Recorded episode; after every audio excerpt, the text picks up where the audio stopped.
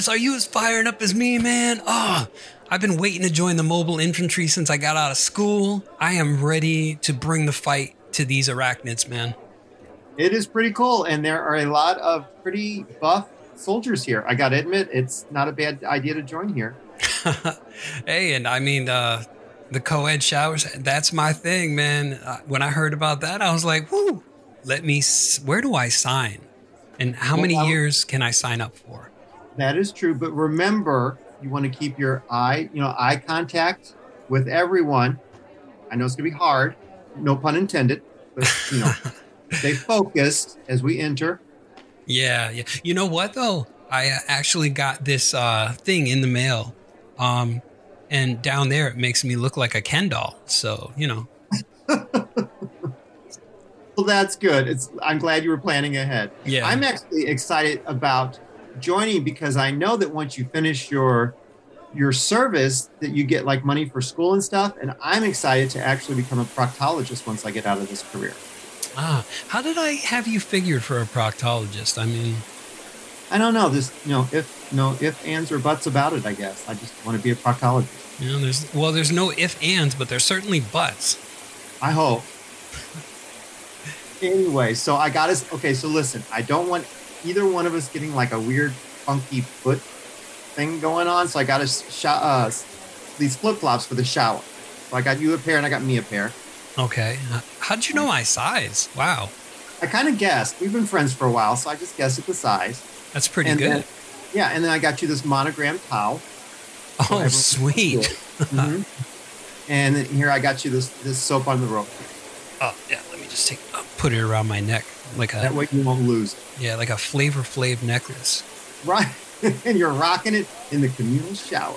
Yeah. Hey, where where's your soap, man? I will not need a bar of soap on a rope. Oh, oh, okay, I got you. Ah, yeah. I'm good. I'm good. You're gonna see. Uh, you're gonna see how many people break eye contact. I'm going to see how many people I can force to break eye contact, if you know what I mean. Ah, okay. So you're actually down. You're actually gonna uh, teach them how to become proctologists, huh? Ah, one can only hope. I see. Oh, we're coming up on it now. Here we go. All right. And ooh, there's a line, and they're just all heading in there. How exciting! Yeah, everybody's. I've never seen more people excited to take a shower in my life. I haven't either. And actually, there's not a single unattractive person here. No, why is everybody so pretty? I don't know. They're like ungodly pretty, aren't they? Yeah, there there is not an ugly one in the bunch. No, not at all. Well, that one over there, if he smiles, he's kind of got like almost xenomorph teeth going on. Holy, yeah, he, he looks like Oh. Gary Busey a little bit. He does just a little bit, but that's okay. That's okay. I'm sure he's a pretty cool guy. Yeah, I'm sure we'll get along with everybody just fine. I'm sure we will too. I'm sure we will. Just keep eye contact. Okay. Well, see, you screwed it up now. I can't. I'm looking at your butt. Can't stop. I think it's the back tattoo with the arrow pointing down. It might be that, yeah, because it's like the arrow is just telling me to look right there. Well, I did get it done right before we enlisted because you know Oh, I heard about the shower. You know, I got one on my arm, death from above, but I didn't get one on my butt. I was really tempted to have it say death from below, but I thought that would be too much. Yeah. anyway. Oh, That might scare some potential suitors away, I think. It might. One never knows. One never knows. All right. Well, I, oh, my soap's gone. Oh. I'll see you in a minute. What? Hey, where did he go? Holy shit. Mark is fast.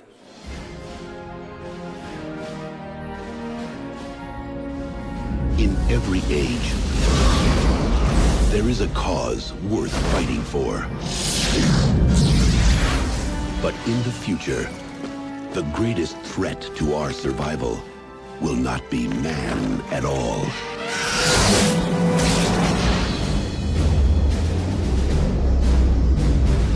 Hey, kid, what's going on? It's war! We're going to war! Now, the youth of tomorrow must travel across the stars to defend our world. We are a generation commanded by fate to defend humankind. Everyone fights, no one quits. We are going in with first wave. You smash the entire area. You kill anything that has more than two legs. You get me? We get you, sir. But they will face an enemy more devastating than any ever imagined. Here they come!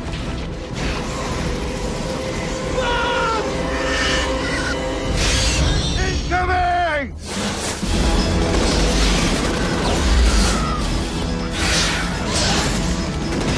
Mayday, mayday, this is Roughneck 2 We're under attack, sir. We need retrieval now. Someone made a damn mistake. The bugs laid a trap for us, didn't they? Ah! TriStar Pictures takes you to the front lines of the next frontier. Kill them all! Starship Troopers.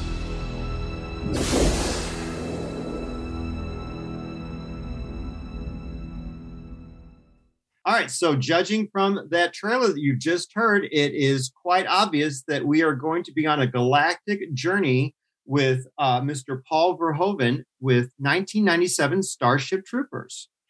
That's right. And goddamn, if it isn't a fantastic voyage from start to finish. Totally. And I am Mark, and this is your other host. I'm Rob. Yep. And we are glad you joined us on this episode of Midnight Mass Creature Cast, um, where we cover all things creepy and spooky. If it involves creatures or monsters, we're all on board. Mm-hmm. And uh, this might be a little too sci-fi for some, but I think it's the perfect fit for this show. Actually, Oh, I totally agree. And I, mm, it's still pretty horrifying to be attacked by giant bugs from space. I don't Yeah. what anyone says. it is, and, and you know what? There is a lot of um, uh, limbs being chopped off and bodies being flung about, and Oh, it's Gore City, people. yeah, it's Like- quite quite a bit. yeah, so Gore City. If you if you're steering away from this because you're just like I only do horror, you might be doing yourself a disservice on this one. You may want to check it out seriously, please, folks. Yeah, I I think uh, you know, you know, we're, at the end of the movie, of course, we're going to do our recommendations. But I mean, I I would go out on a limb and say I highly recommend this film that you see it if you have not. Oh, please do. Yeah, I'm seriously, folks. Seriously, seriously. I think that you will be pleasantly surprised with it. I really do. Um, now, uh, as far as the director, it's Paul Verhoeven, and uh, he's Dutch. Uh, are you familiar with? I bet you are, but I'm going to ask the same way because I love to do this to you. Are you Mm. familiar with the director? His work? work. Um, I believe he is the director of RoboCop. Is that correct? You are so correct on that. Um, and he's also the director of Total Recall. Total Recall. All right. Um, with the with Arnold Schwarzenegger, Sharon Stone. Mm-hmm. Okay, okay, good. Um, now from the 70s, now okay, so he he he's Dutch, so he did some films um in, in you know in his native country first before coming over here. And I'm actually familiar with uh he did a film called Spetters from 80 that I had Rutger Hauer in it. He actually worked with Rutger Hauer a lot. From The Hitchhiker, um Blonde. Oh, he's in Blade Runner. He was one of the androids in Blade Runner. Do you know what I'm talking about? Um, yeah, I did. I saw Blade Runner, but it was so long ago I can't really recall. You know who Okay. who played Okay. who. Okay, if you if I had a picture to show you of Rutger Hauer, I'm almost 110 percent sure that you would know exactly who I was talking about. Um, but they had a very close relationship. He was the one that was in Flesh and Blood, which I love so much, um, with Jennifer Jason Lee. Um, he directed that as well. Uh, he did Basic Instinct uh, with Sharon Stone. My all-time favorite, Showgirls with Elizabeth Berkley. Oh, Um, hey, that's that one's my favorite too, for different reasons, of course. I bet, I bet. Um, and then we've talked about this before, but he also worked with uh, Kevin Bacon on Hollow Man. Oh yeah, we did talk about that. Mhm. And if you are a fan of nunsploitation like I am, he did Benedetta in 2021. Um, so that's his kind of like just real quick filmography, um, basically shortened up. But that's Mr. Verhoeven. Hmm. And um, the book was actually written by Robert A. Heinlein. I think I'm hope I hope I'm saying his name correct. yeah, Um, wasn't Heinlein the one who wrote the the Invasion of the Body Snatchers? Are you going to do this to me, really? I don't know. I'm I might be getting this mixed up, but I thought he was famous for Invasion of the Body Snatchers. Okay, that I do not know. I only know that he actually um, is from Missouri, which is where I'm from. So Oh, I just okay. give that shout out there. Um, now I don't know. I'm Uh, gonna look that up actually because I hate being wrong now. And I'm look re- that up while I ramble. How about that? yeah, I'll do Uh, that. Now, his book, Starship Troopers, was actually very pro war, but Mr. Verhoeven took upon the project because he wanted to actually make his film like anti uh, military, show like anti uh, fascist. Um, and it was almost like a uh, subversive way of doing that. Um, I think a lot of people, especially in America, maybe didn't take it that way, um, but other countries definitely saw what he was trying to do.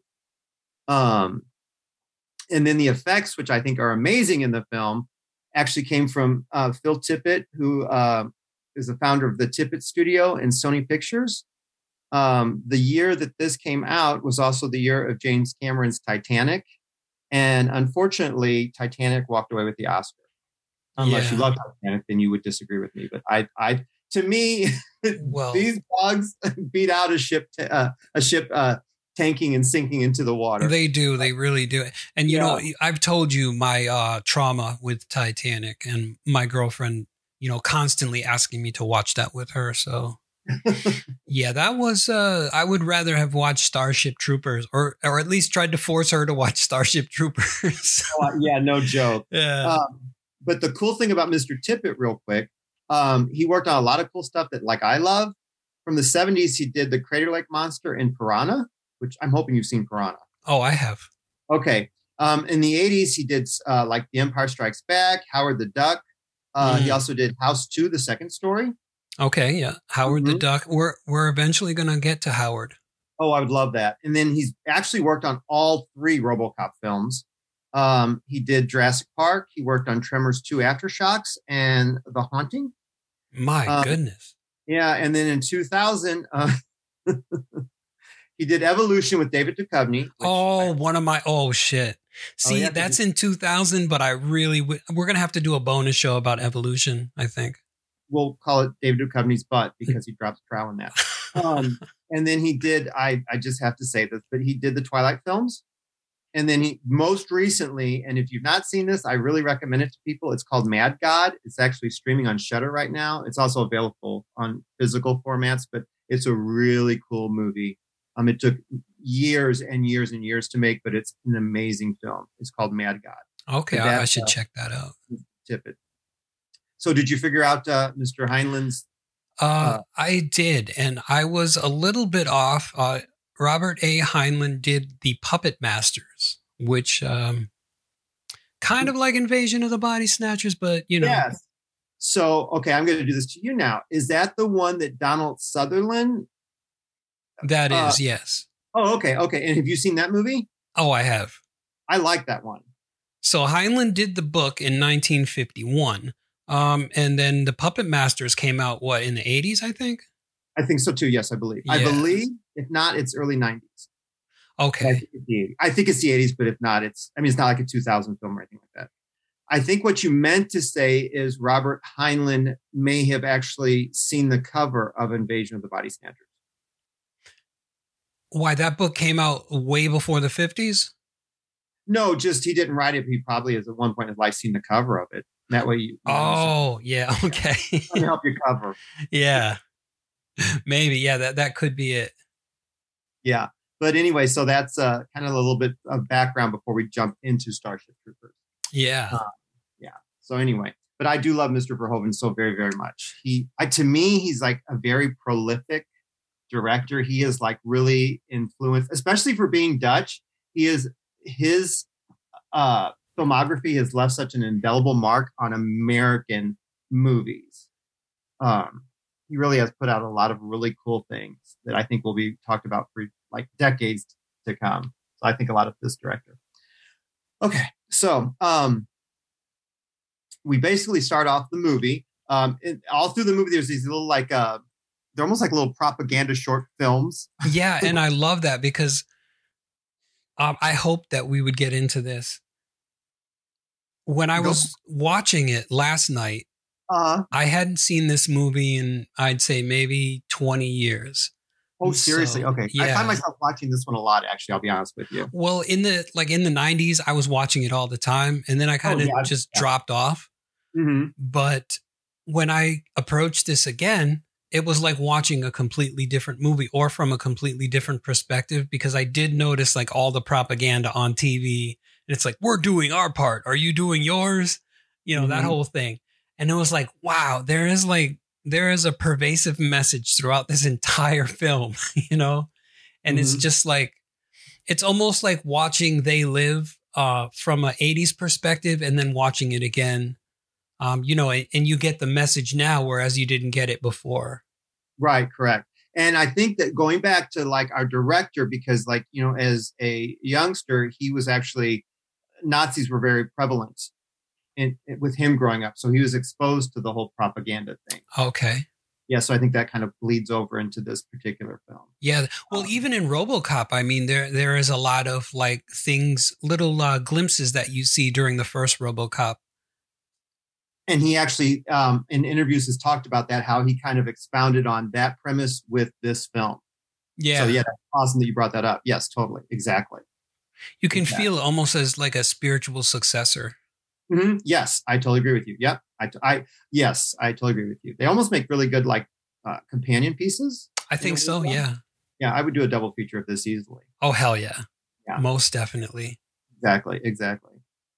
Um, uh, so, but, but basically, and these are intercut throughout the film. These like little like video break things that the, from the federal network that they show these propaganda things. Um, this one lets us know about, like you said, like join the military, but also tells us about the bug attacks and how they're like actually uh, meteors.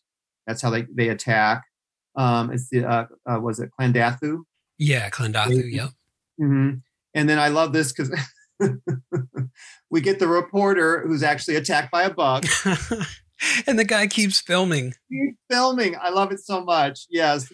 Uh, and this is our first look at Rico. At the time, we don't really know much about who Rico is, and and he warns us that we got to get out of here. And then the, just the camera goes to static. Yep. And then uh, it's one year earlier in the film. Yeah, which is interesting how they didn't introduce the main characters right away. The film started off with like the pieces of propaganda and knowing like uh you know, you didn't get introduced to the main characters right off the bat. yeah no i i do love how this is done i i don't know if i should talk about this now or later.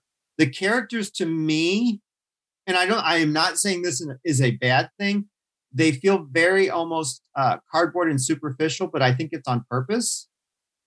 Yeah, I do think that they're supposed to be that way um because it, none of all right, the the way that I'm seeing it, like especially when I watched the film last night, uh just seeing the way that like the propaganda is used and those mm-hmm. little those little pieces that they got, I think it's supposed to be almost a parody of like the times that we're living in or we're living in. And then it's like this false utopia that is actually not very civilized when you when you get down to brass tacks.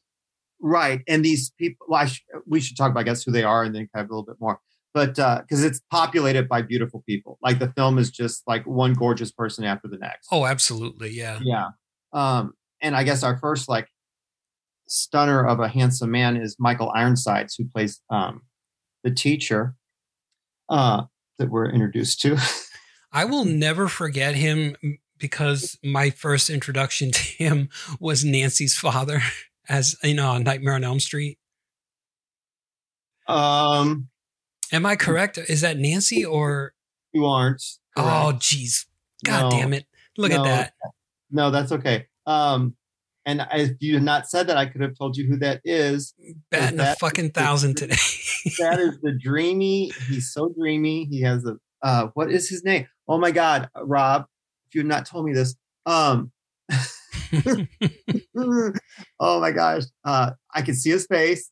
Let me type this in really quick because I, I know the man's name. Anyway, um, no, what we're actually talking about is Michael Ironsides, who I know him from um, Scanners is the main thing. John uh, David Cronenberg's Scanners. Okay, yeah, I I Yes. did see that. Now, why am I thinking of him as being in Nightmare on Elm Street? I that I do not know. Um, we will talk about Nightmare on Elm Street two a little later. Oh, John Saxon. John Saxon is is Nancy's dad. John Saxon. Oh my Yeah. God, The I got issues. Dreamy John Saxon. Yes, he has like basically a carpet for a chest. Yeah. Um, but anyway, that's uh, that's who Nancy's father is, not Michael Ironside.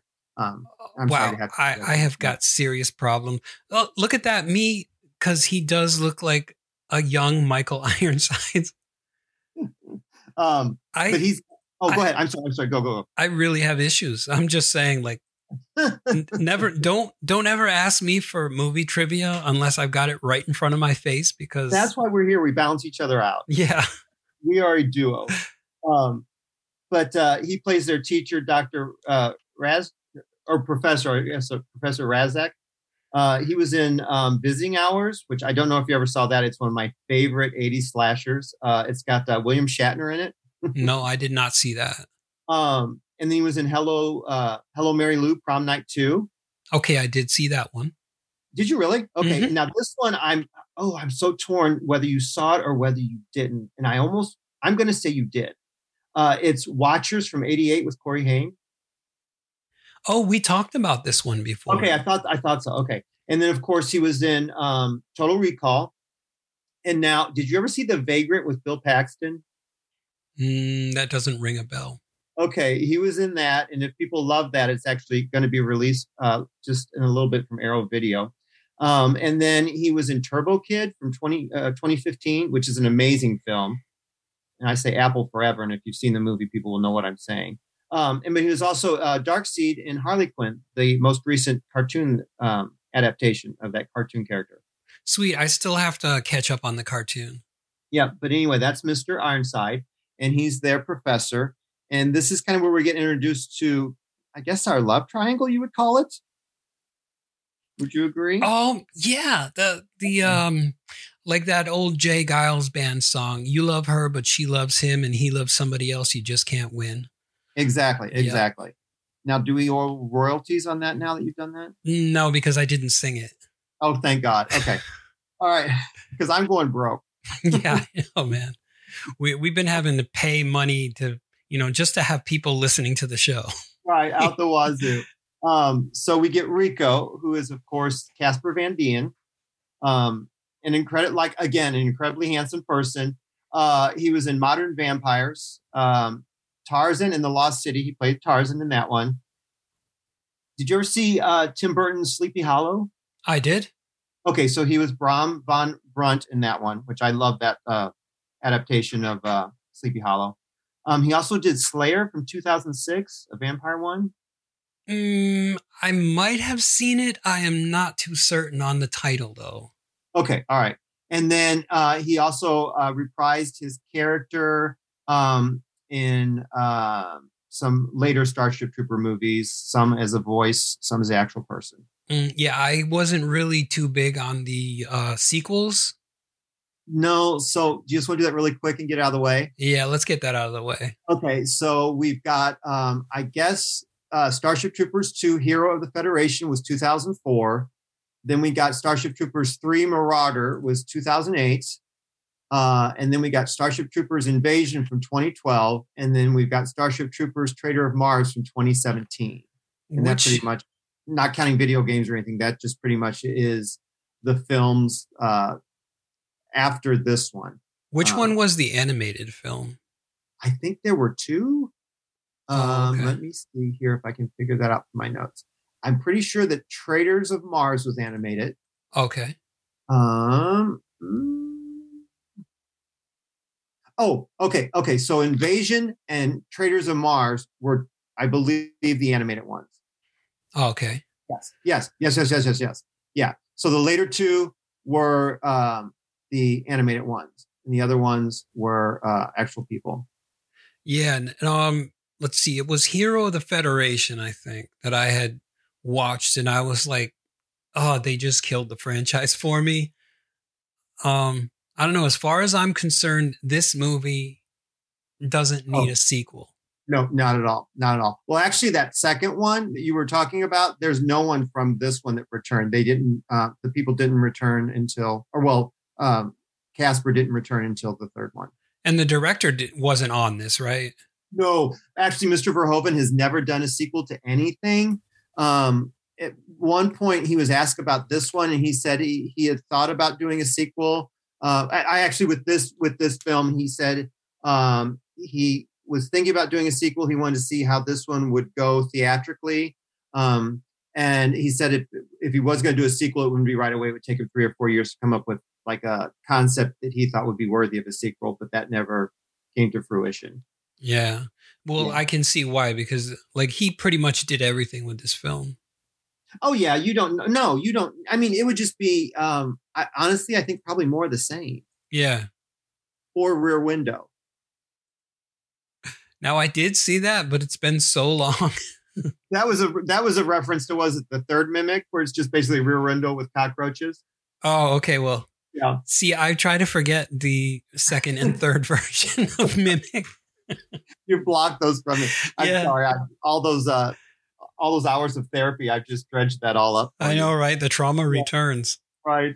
Um, well, wasn't that Mimic too? The Trauma Returns. I Yeah, Mimic, Mimic Two, the trauma returns. Yeah. Right, right. Anyway, so that's Mr. Van Dien. And then uh, he is in love, and his actual girlfriend, girlfriend, I'm doing air quotes that no one can see, girlfriend um, is Carmen, who's played by the incredibly, almost Barbie doll beautiful Denise Richards. She's like alien kind of beautiful. She's like the most beautiful person. I was actually, uh, Walt and I were talking this morning, and I'm like, and I do not mean this uh, uh, negatively towards her, but she looks like she should always play the characters that she does, like kind of very privileged, uh, kind of shallow. Uh, you know what I mean? She just, but she's like perfect for the roles that she accepts. I mean, she just plays them so well, and the look she has just goes hand in hand with it. Um, now, did you ever see Tammy and the T Rex? Uh, no. Okay, that's kind of a fun one. She was in that one. That was like '94, and then She was in a Bond movie, right? Oh yes, she was. She was. In, that was the world is not enough. That Okay, yep. I, I did see that. Oh, I saw Wild Things. Yeah, she was in that. Oh, that was with uh, Neve Campbell, Matt Dillon, and uh, Kevin Bacon sausage. Yeah, yep. Yeah. um, I think she was in. I really see. I'm only looking at a couple of films here, but I think she was in another one where she played. uh Now, did you ever see the the Legend of Pootie Tang? Are you talking to me? Yes, I'm talking Oh, to you. No, I have never seen the Legend of Pootie Tang. okay, I think she That's why I played. The, that on air. I- Pootie Tang. I think she played the white woman in there, but I'm not 100 percent sure. So I'm going to look it up right now. gotcha. Now, I did you ever see Drop Dead Gorgeous? Uh no, I did not. Oh, it's got her and Kirsten Dunst, and it's shot kind of like a like a documentary. It's a mockumentary, basically about these two girls vying for a title in a in a uh, like teen beauty pageant. It is so incredibly funny, and I I mean that like I I would like recommend anyone watch this. It is such dark comedy. It's hysterical. Um, it's just so funny. That's from '99. Kind of like Uh, Death Becomes Her, huh? Almost. You know, it's a dark comedy. sort of, but that one's got more of a. Uh, this one has no like uh, supernatural or anything to it. This is just really twisted humor. Um, Okay. oh, you know what I got mixed up? Uh, she was not in Pootie Tang. She was in Undercover Brother from 2002, where she Okay. played the uh, white devil lady. Um, Oh, okay. And no, I'm not being racist, but I just remember her being in a movie with a guy with an afro, and I got that. I got the movies mixed up. So, Okay, gotcha. Yeah. gotcha. but And yeah, then, now, did you ever see Valentine? I know you're not a big slasher fan, but did you ever see Valentine in 2001? is that the one with uh, what's his name? The the guy who played Angel in Buffy the Vampire Slayer, I think it is. Yes, the David wears David Boreanaz. Yeah. like a cherub baby mask. in it. Yes, I okay. I did Yeah. see that movie. Yeah, Yep. yeah, And he Um, like he had agoraphobia, so he would always have nosebleeds and everything. yeah, exactly. Yes, yes, Yeah. yes, yes. Spoiler alert. Yeah, yes. and then uh, she did Scary Movie three. I don't know if you watch any of those, but she was in that one. I've seen a couple of them, but I can't remember which ones. And I'm not really recommending this because, much like you said about this movie, the original Blue Lagoon needed no sequels. Um, but she was in Blue Lagoon: The Awakening, which was a 2012 TV movie. the Awakening. I remember. Yeah. I remember the original Blue Lagoon. Oh my god! I wanted to. I want. I wanted to murder Brooke Shields and take her place with Christopher Atkins on the Blue Lagoon. Oh man, Like, Oh. that is some. We're dating ourselves with that one. Seriously. Oh, totally. Yeah, totally. Oh, yeah, yeah. The Blue Lagoon. Yeah. I think you and I should just do a podcast with every movie with The Awakening somewhere in the title. Or Electric Boogaloo. Right. Yeah. right. Because they just use that for every sequel at some point in time. But anyway, so that's Carmen. And uh, Rico loves Carmen, but added to the mix is Diz, who, who truly has a huge, ginormous crush on Rico. Yeah, giant girl boner. Yeah, she loves him so much. And that's, um, I think it's Dina. Yeah, Dina. Dina Meyer. Yep. So I'm a moron. Uh, you and I talked off air, and I'm like, she just disappeared. I wish she had done more. Well, she did, and I'd seen it. Um, she was in Bats. Did you ever see that from '99? Lou Diamond Phillips. Mm, I think actually, yes. Yep, Uh, I did see that. I have to give a, a special shout out because that was actually filmed where Walter was born and raised in Magna, Utah.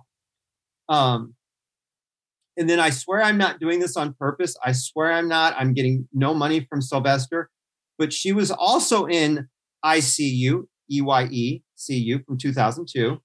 I think I've mentioned this on pretty much every show we've been on. Um, but she was in that as well. Uh, she was in Star Trek Nemesis from 2002. One of my favorites. Okay, she was in that. Um, did you ever watch Birds of Prey, the TV show? I DC? did, and I knew that she looked familiar, but I could not place the face. Now, do you remember who she was? She was Barbara Gordon. Yep, or Batgirl.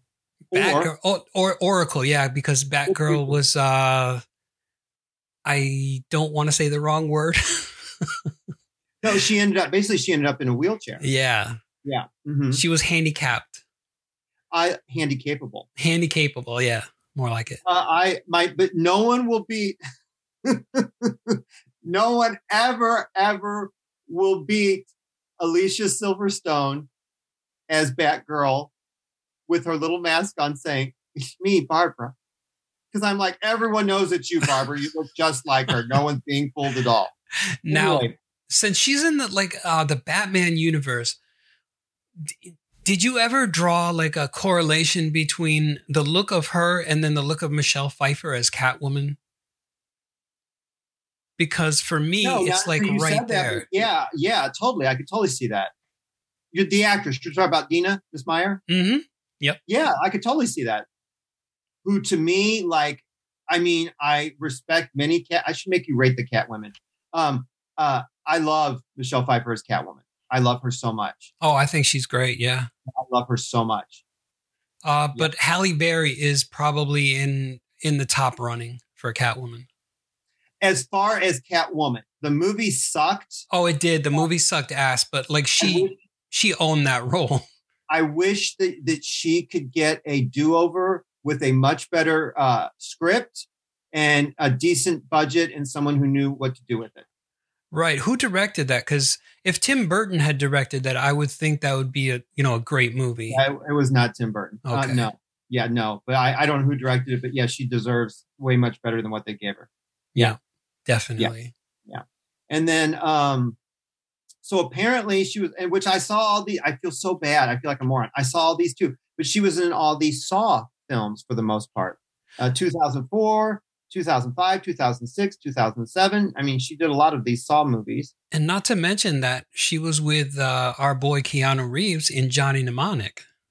Oh, correct. Yep, she did that one. But she also did Wild Things Diamond in the Rough from 2005. I had never seen that movie. Hmm, okay. And then um she, I think there's like three more wild things after the first one. Yeah, after the first one, I didn't really, I wasn't interested in watching the the rest of them. Whatever. Um and, no, I'm joking. and this is where the friendship ended. Yeah, because people can't see behind him. There's just like a wall of all the wild things on VHS and all the wild things on DVD and the wild things on Blu-ray. He's got like the wild things T-shirt on. Anyway, um, and then she was also in. Uh, I feel so bad, like I feel like a moron. She was in Piranha 3D too from 2010, and I love that one as well. I don't know what I'm thinking about this this actress. She like did so much. Yeah, I'm. I was like just like you. I feel like an idiot because now I'm seeing all these movies that she was Yeah. in, and I'm thinking she's only famous for Starship know. Troopers, and that's it. I, I was talking to you. I'm like, she just disappeared. I wish she'd done more. I'm like, no, she did a lot. She's still doing a lot. Yeah, we've been Yeah. watching her for the past like 20 years. Yeah. Anyway, I, I'm like a big dope.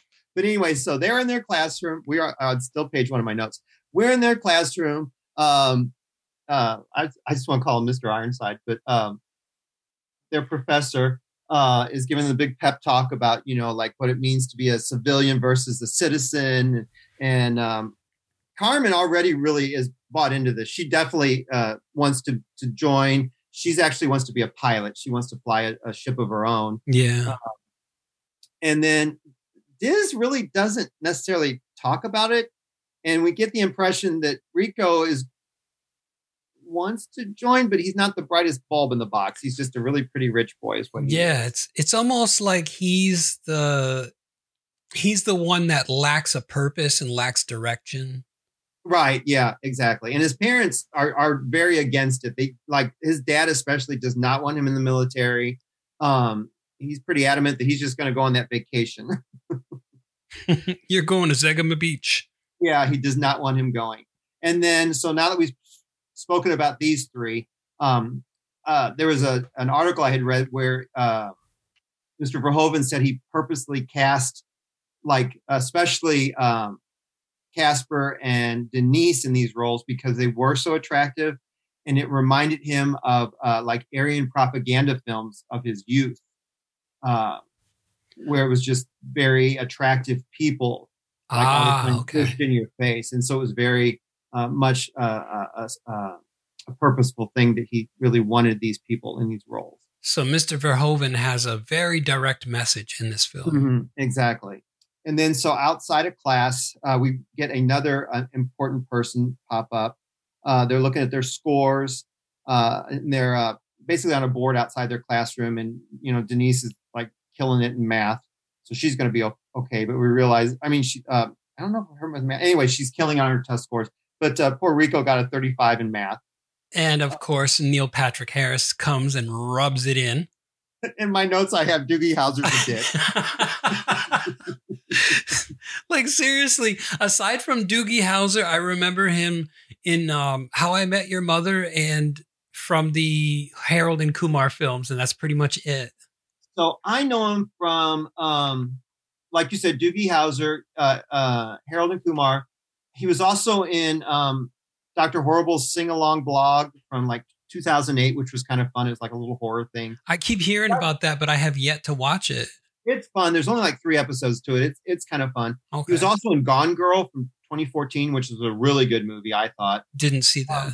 and just recent, most recently, because he does stuff all the time. He's always somewhere or other. Um, he was in a TV show called Uncoupled from this from this year. Um, so he's still always doing stuff. Uh, but here his he's Carl.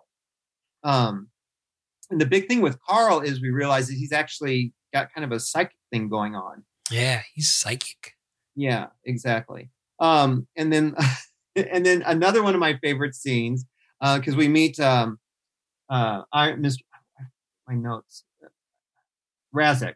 We we meet Mr. Rasczak, the professor who's Mr. Ironside, but we also get to meet uh, the biology teacher who is uh, played by Rue McClanahan, Golden Girls. Blanche Devereaux, which I love. Oh wait, I got to say this too. So she's she's blind, and it's not really said, but we're kind of thinking she's probably been blinded seeing service. Yeah, that's what I was thinking. Yep. Yeah, and then you know um, the uh, Rasczak character, he's missing his arm basically. Right. Yeah, and so all throughout this film, we get glimpses of all these people who served in the military, but they're missing, you know, body parts. Yep, There's eh, pretty much everyone you see that has uh like when they go to the sign up, I know I'm jumping ahead a little bit. but uh the guy's like oh yeah service made me the man i am today and he's got like a mechanical arm and he, then we see he has no legs Yeah. That actor actually was uh he had both hands, but he was hired because he actually was missing his his uh his lower uh, appendages. oh wow okay Mhm. Yeah, yeah. But anyway, yes, but so it's basically like they're like really getting these kids all gung ho, but it's basically had a negative effect kind of on their physical uh, abilities. i know right Yeah. See, Um, You would I'm think in no way the- saying that like anyone who served in the military. That's not what I'm saying. I'm just saying Mr. Verhoeven is showing, I think, in his film, you know, it's not all peaches and cream in the military. Is what he's Mhm. saying. Not yeah the way it's presented is Yes, I don't want to be misconstrued. no Um, Okay, and then so uh, they're dissecting the giant bug, and Carmen's not doing too well with that at all. no that that's definitely not her thing like she's very queasy got a weak stomach and did you notice that no one digging inside those bugs were wearing gloves whatsoever? Yeah, and I remember when I was in school and we had to dissect frogs, and um, I can't remember what else it was, but it was a frog and a worm, I think. But anyway, Oh. we we had to wear uh, rubber gloves. Yeah, you didn't have to do the baby pig. No, we never did the fetal pig. Oh, yeah, we didn't do that. Anyway, but yeah, that was I had the smell of uh, what was it formaldehyde? I just can't take that smell. It was awful. Yeah, it. ugh. Oh yeah. I remember I remember everyone in high school was either Ralph Lauren's polo or Calvin Klein's formaldehyde. And I'm like, no. so but we also get a little bit more of a glimpse into the bugs because she's saying that they re- reproduce in vast numbers and that they use spores to colonize planets. Mhm, So they like shoot their spores out into space and they kind of ride the solar winds to find a planet. Exactly, exactly. Yep. And then a little bit later on, we get the football game with Rico, and he's up against another, a different team. Uh, so they're the Tigers. And I think the other team is the Giants. Uh, but uh, it's basically a co-ed football team because Diz is on his team as well. Um, but the opposing team has a player named Zander. played by Patrick Muldoon, and who I can't, I've seen his face, but I can't really place the films that he's been in. Okay, so what if I said to you, picture yourself in a really wet, drippy apartment? I would think of Dark Water Ooh, go earlier. earlier. Earlier, Earlier with an Arquette. Oh, the name is not coming to me. Stigmata. No shit. Yep, he was in Stigmata. hmm Wow. And- Okay. yeah. And then I don't want, and I'm not being poo pooey or anything, but I don't watch a lot of sci fi movies. But for some reason, I caught this one. He was in Ice Spiders from 2007. Okay, that's where I. Oh, really? Okay, Yes. yes, he was in that. movie is not the greatest, but I mean, I was a total sci-fi channel nerd when they would come out with their original films. It was fun for what it was. I mean, Yeah, you know, It was. because I don't know about you, but I am terrified of ice. No, I'm not terrified of ice, but I used to be I'm terrified of spiders. I'm joking. Oh, see, you you always get me. I never know when you're being serious or just being facetious. People hand me a glass of iced tea and I just scream and slap it out of their hand. That's right. but now, okay, so there's two things I want to, okay, two things I want to say about this actor, and then I'm going to branch out to many of the actors in this movie. yeah, there's a lot of people in this movie. Yeah, but if you look at his IMDb, you know, uh, career page, he alternates between Christmas movies and like sci-fi horror. It looks like he does a lot of like really low budget horror interspersed with Christmas movies. as does a lot of these people much later in their career. So that's like really keeping them afloat, which good for them. yeah, it's uh, probably where the money is. Yeah. More importantly, I want to just really quick because I want to I want to find this movie. He was in a movie called Wicked. And basically it's a 14-year-old girl and he's her father. I'm sorry, this is important. He's her father. It's a 14-year-old girl who wants to take the place of his mother and become her take the place of her mother and become her father's lover. Ooh, And so when the mom, yeah, and the mom turns up dead, and everyone suspects someone, but they're not sure who it is, and they're making it sound like it's this girl who killed her mom to become her dad's lover. And I'm like, what the hell? So I've got to see this movie to see how weird it is because you just know it's going to be a train wreck of a movie. sounds so- really dark. I'm on the look for Wicked. I don't see it as being dark. I see it as being a really like bizarre, like almost like lifetime made for TV movie. Oh, okay, that kind of movie. Yeah, that's what I'm thinking. I was But- thinking like some dark psychological fucked up thriller type thing. It is a thriller, but I just don't think it's going to be dark. I just, I, I, in my mind, it's probably not carried off very well. I don't know. I haven't seen it yet, but I, I really need that in my life. Anyway, so they're playing football, and this is where you kind of get that Carmen's probably not quite as into Rico as Rico's into Carmen. Mm-hmm. Yeah, because she's given Zander all the eyeball and everything. Which I know you're a straight man. I, I totally get this. If I had Rico in my life, Zander is nothing to look at compared to Rico. You know, I'd be just fine with Rico. I don't need no Zander. you don't But need no Zander. Yeah, I don't need no Zander. Um, and then um, a little bit later, they're at the party, and that's where um, Diz is asking for a dance with Rico, and because she's really got it bad for for for Rico. And it's just he just doesn't really. He, he's trying to make it like nice, but very clear that he really just wants to be friends with this girl. That there's really nothing, you know, between them as far as sexual chemistry going on. It's kind of sad because, in a way, it's like uh, Carmen seems more of the flighty type, whereas uh, Diz seems like she is the, you know, she's got his back. She's the sure thing. But, you know, us guys are stupid.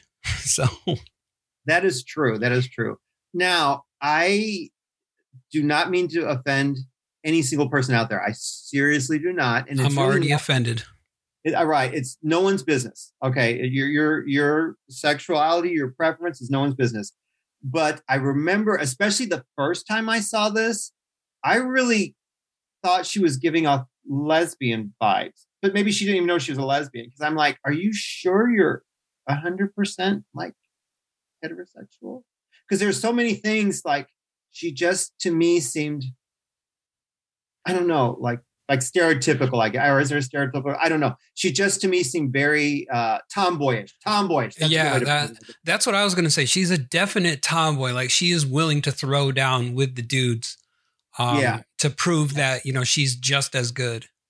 Yeah, exactly. Yeah. Anyway, so at the dance, that's where we find out that Zander and Carmen are both going to be in the flight academy together. Yeah. Enrico is none too happy about that. No, Enrico's just like a puppy dog in love, and Mhm. his parents are trying to point that out, and he's like, "No, I really want to do this to become a citizen." And but anyway, he really is just kind of following her along, just Yeah. Like sad little puppy. after bad choice. Um, because I'm like, you're not even going to be together. Do you know what I mean? Yeah. And, And we, they keep pointing. Oh, go ahead. oh no, I was just going to say, we know that uh, long distance relationships, especially in space, they don't work out. Right, right. Because you ejaculate, and you just gotta watch it float through space. and it takes, creature. We don't know. yeah, it takes years to reach the person, you know? Exactly. By then it's dead. You're not gonna have a kid. Right. Yeah. No, but I and they kept saying that. I mean, it wasn't like he didn't know this. Everyone kept saying, "Well, I'll probably never see you again." You know, I'm thinking, I don't know. You could just tell he was just so enamored by this girl. Yeah. per- yeah. Um. Anyway, uh, so, so so we get we get everybody at the terminal, and that's where we find out that Rico's family, especially his dad's, basically like disowned him for for continuing on with this. Yeah. If you leave this house, don't ever think about coming back. You're cut off. Yeah, and then uh, we get. I love that. There's just like little things dropped, and Carmen's talking about her dad like helped her pack, and he was so upset to see her go. And in my mind, like, yeah, you're just a total daddy's girl, and you probably have like, you know, you got a horse when you were seven for your birthday, and I just in my mind they live in this gigantic house, and I don't know. yeah. Hey, do you remember that skit on one of the comedy shows where they sing that song? It's like pretty, pretty white kids with problems. Uh, Vaguely, it it was uh, I don't remember where it came from, but uh, I'm sure somebody will know. Uh, that anyway, me- yeah, that's what I was thinking. It's like these are pretty white kids with problems. Exactly. Exactly. Oh, yes, totally. Exactly. Totally. Totally. Totally. Yes, you hit the nail on the head. Exactly. Um, and then this is where we get Rico telling her that he loves her, and she just kind of looks at him with her big doe eyes. And he's like, "Could you say it just once?" You know. So it's I don't know. It's, no, I mean that. See, like you said, you know, they they seem very cardboard and everything, and it's like in real life, you do not say like okay, you might say I love you to somebody, but you don't ask them to say it back to you. I mean, if you do, you're there's something wrong there. It's like because it's very insincere. So why would you even bother? Well, fuck you, Dr. Phil. If I needed this, I'd join some other podcast. Oh, fine. Well, I never. I am highly offended. No, you're right. I, but again, this poor kid. I don't. I don't. It just to me, it makes so so much sense, though. You know, you he's young. You know, I don't know. It's just yeah. I mean, all the signs are there, but he's just looking at it the wrong way. Mm. Yeah, Um, well, I'm probably looking at it from the view of a 47 year old, whereas when I was in my 20s, you know, I would have seen it differently. Oh yeah, because because you're looking at it from the inside out, not from the outside. You know what I mean? Right. Like, he's just. she'd probably be like, cut off your hand, and he'd like be handing her a bloody hand. She's like, oh, I didn't want it. I just wanted to see if you do it. oh, You know. She'd be like, thanks, and she'd just throw it away and walk away. yeah. she'll steps on it as she walks away. Right, yeah. exactly. Yeah, exactly. Uh, yeah, she'd give it to Zander to kick. Um, anyway, uh, this is where we get our another our next uh, federal federal uh, network propaganda. Um, and this is I love this one because we get the kids with guns and the, and they're just handing them bullets. Oh yeah, and they're like that uh that one scene where the kids are all playing tug of war with the gun. I'm like, is that thing loaded? Right, What? exactly, exactly. And then this is also where they're going to televise the execution of the murderer at six on all the channels. Oh yeah. Mhm. And this is where we get the first like uh kind of like glimpse that the military's messing around with uh, psychics because we get the guy with the third eye. Are you Are psychic? you- Exactly, exactly.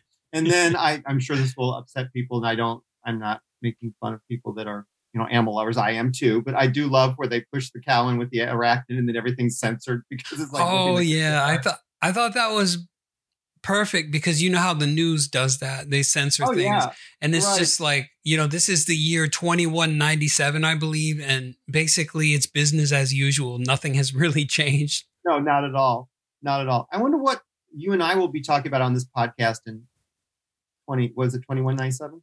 I think so. Uh, I wonder what we'll be watching or talking about. we'll probably be watching really bad movies and uh, talking about the good old days. Exactly, exactly.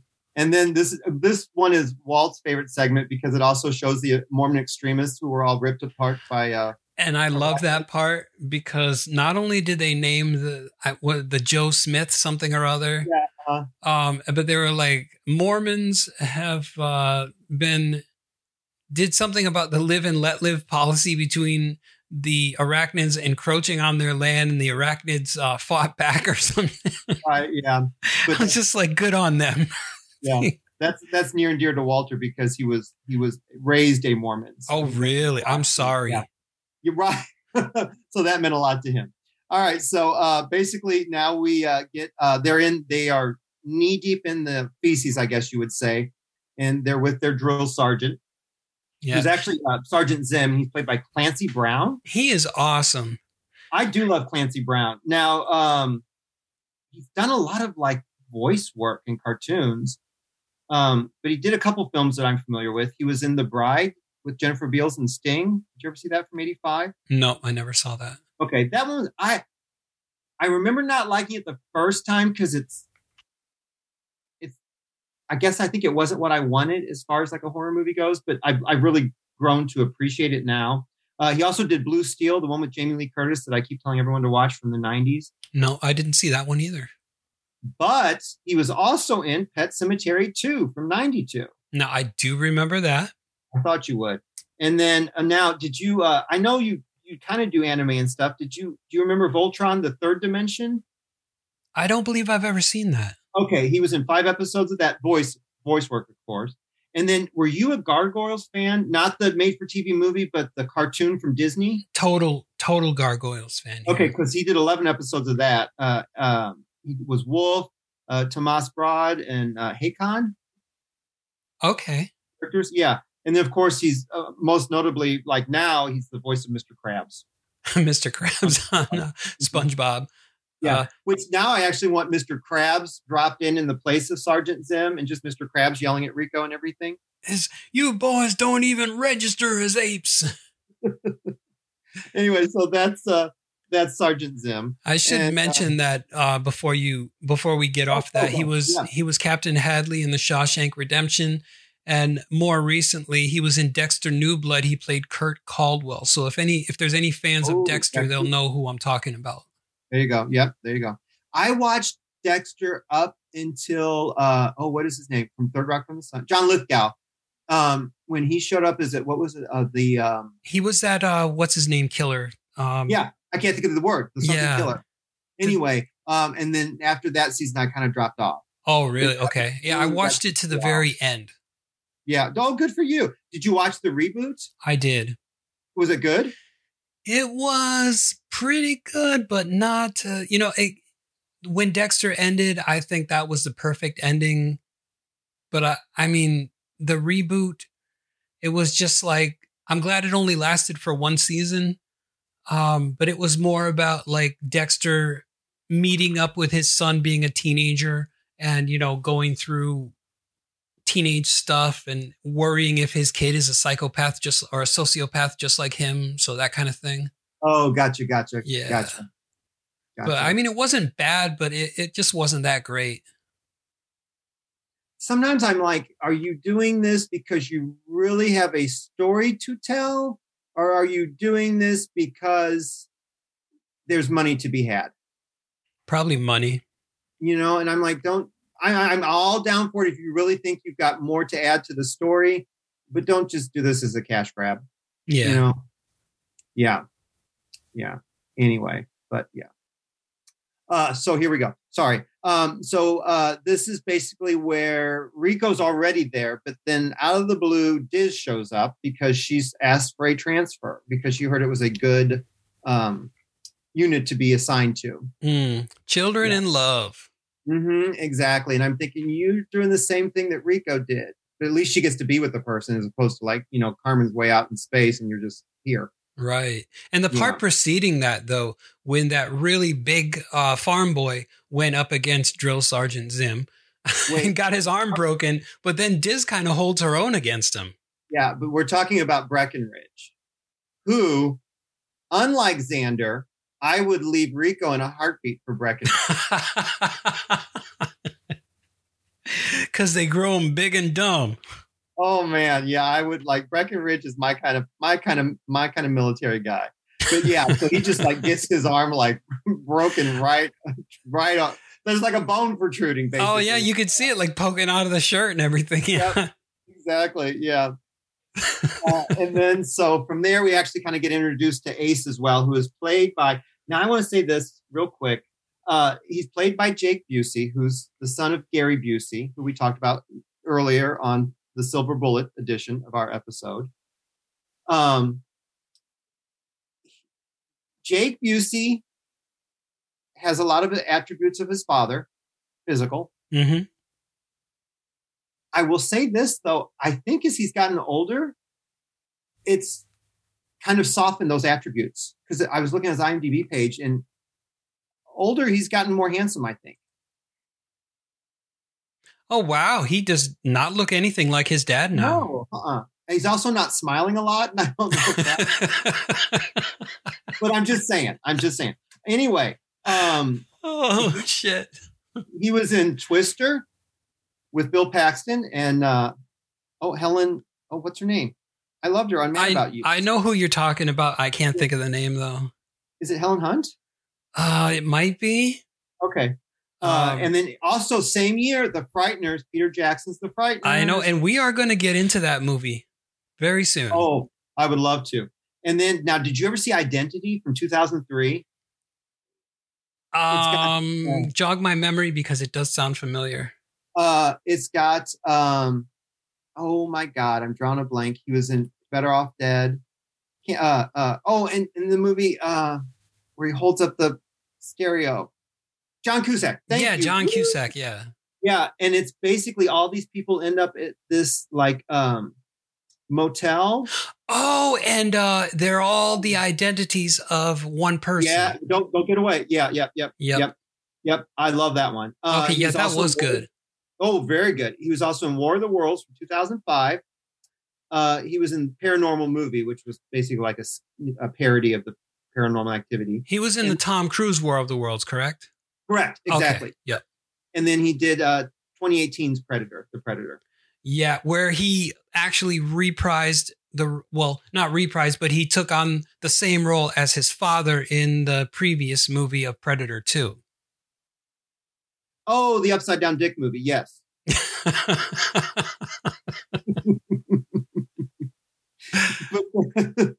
but uh, we get the little lunch scene where it's like, is Ace and Rico are they going to be like sworn enemies? And they're like, nope, they're going to be buds. yeah. Yeah. because it, it's like um he just ace he strikes you as that kind of guy who is like he comes off as a bully on the outside but he's really Yeah. a big softy on the inside yeah, he's a sweet guy. He's Yeah. a good guy. He's a good guy. Um, and then uh, later at the obstacle course, I love the scene where he's like, "Why we why we have knives? We got nukes. Why would you even need a knife?" yeah and he's like hold out your hand Yeah.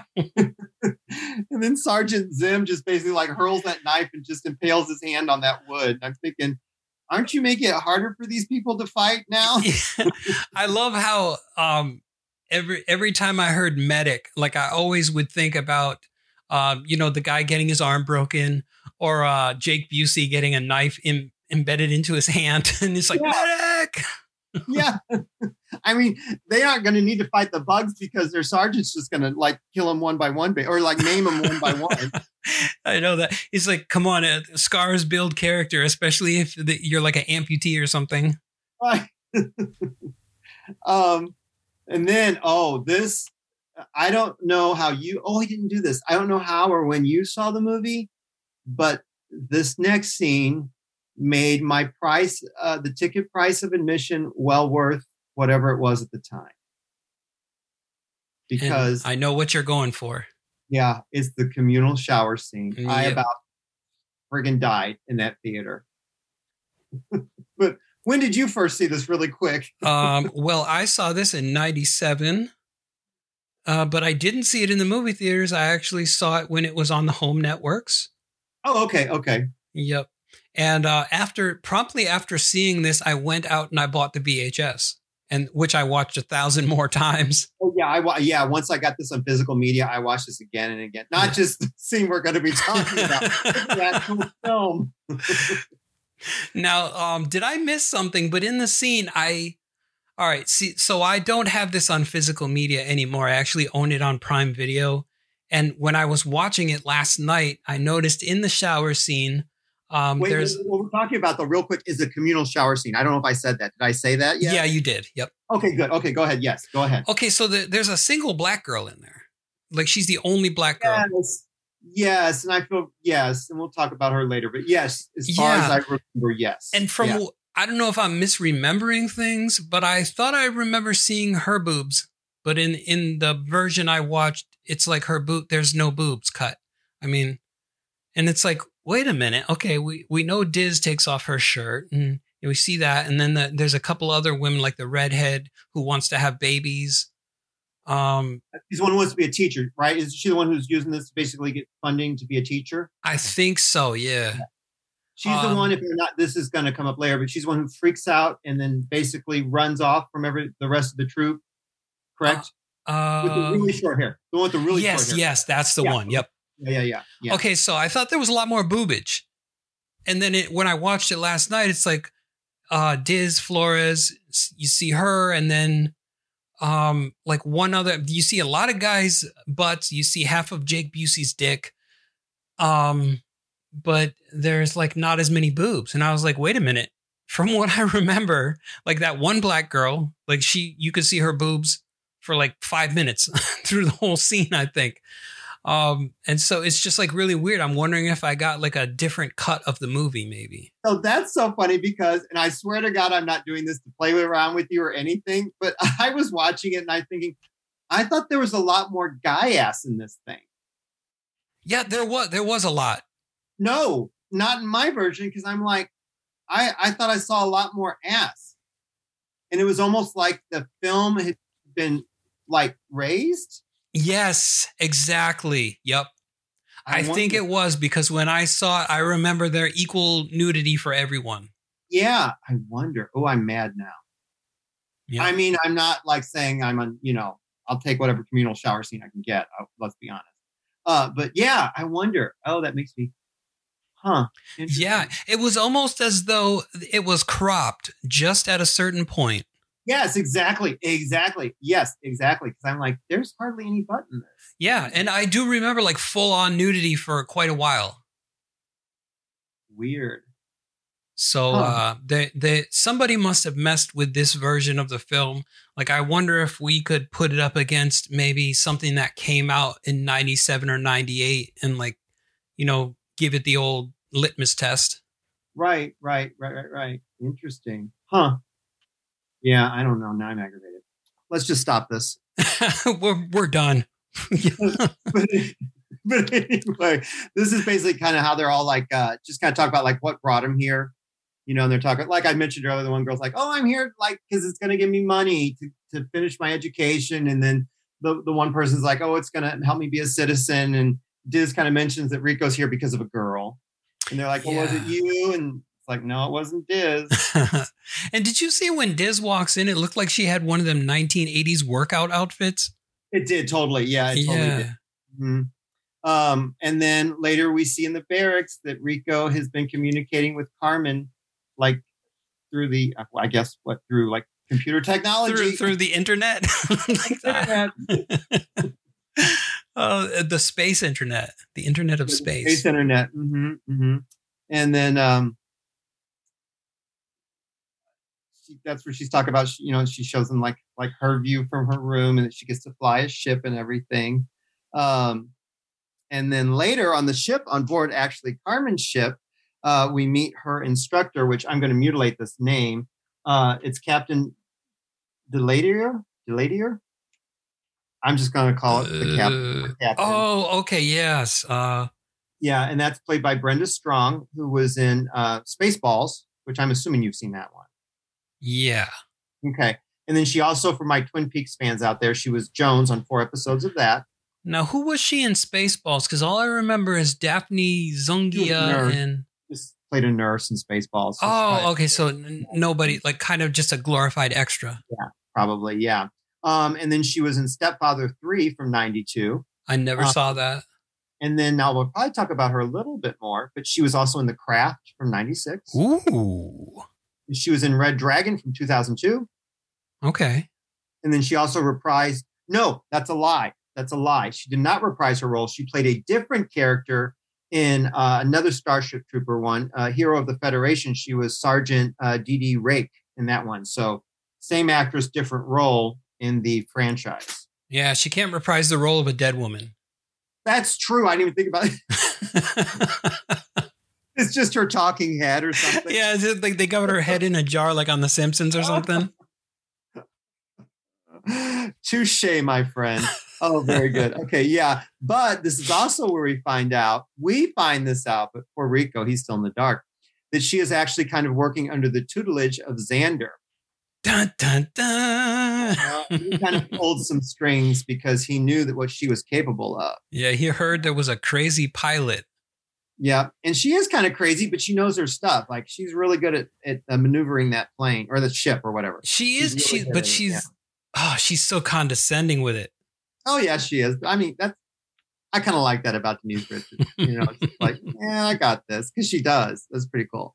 Um, and then so we're we're back at uh, back at the um, the the base, I guess, with uh, Rico and Diz.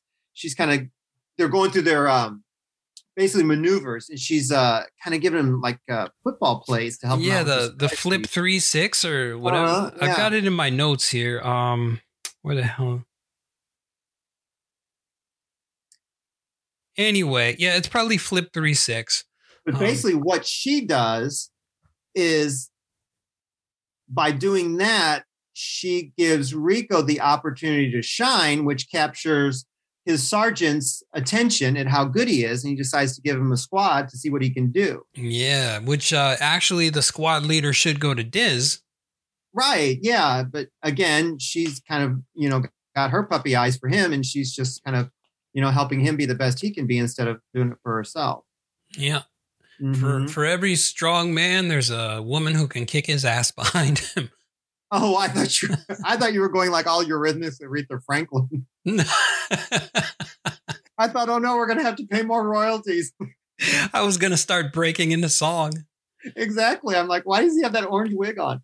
Anyway, um, but that night at the barracks is when Puerto Rico gets the Dear John uh, video message from Carmen. Oh yes. Yeah. And she says it in the in like the most fucked up way. She's like, Oh yeah. I'm gonna go career, Johnny.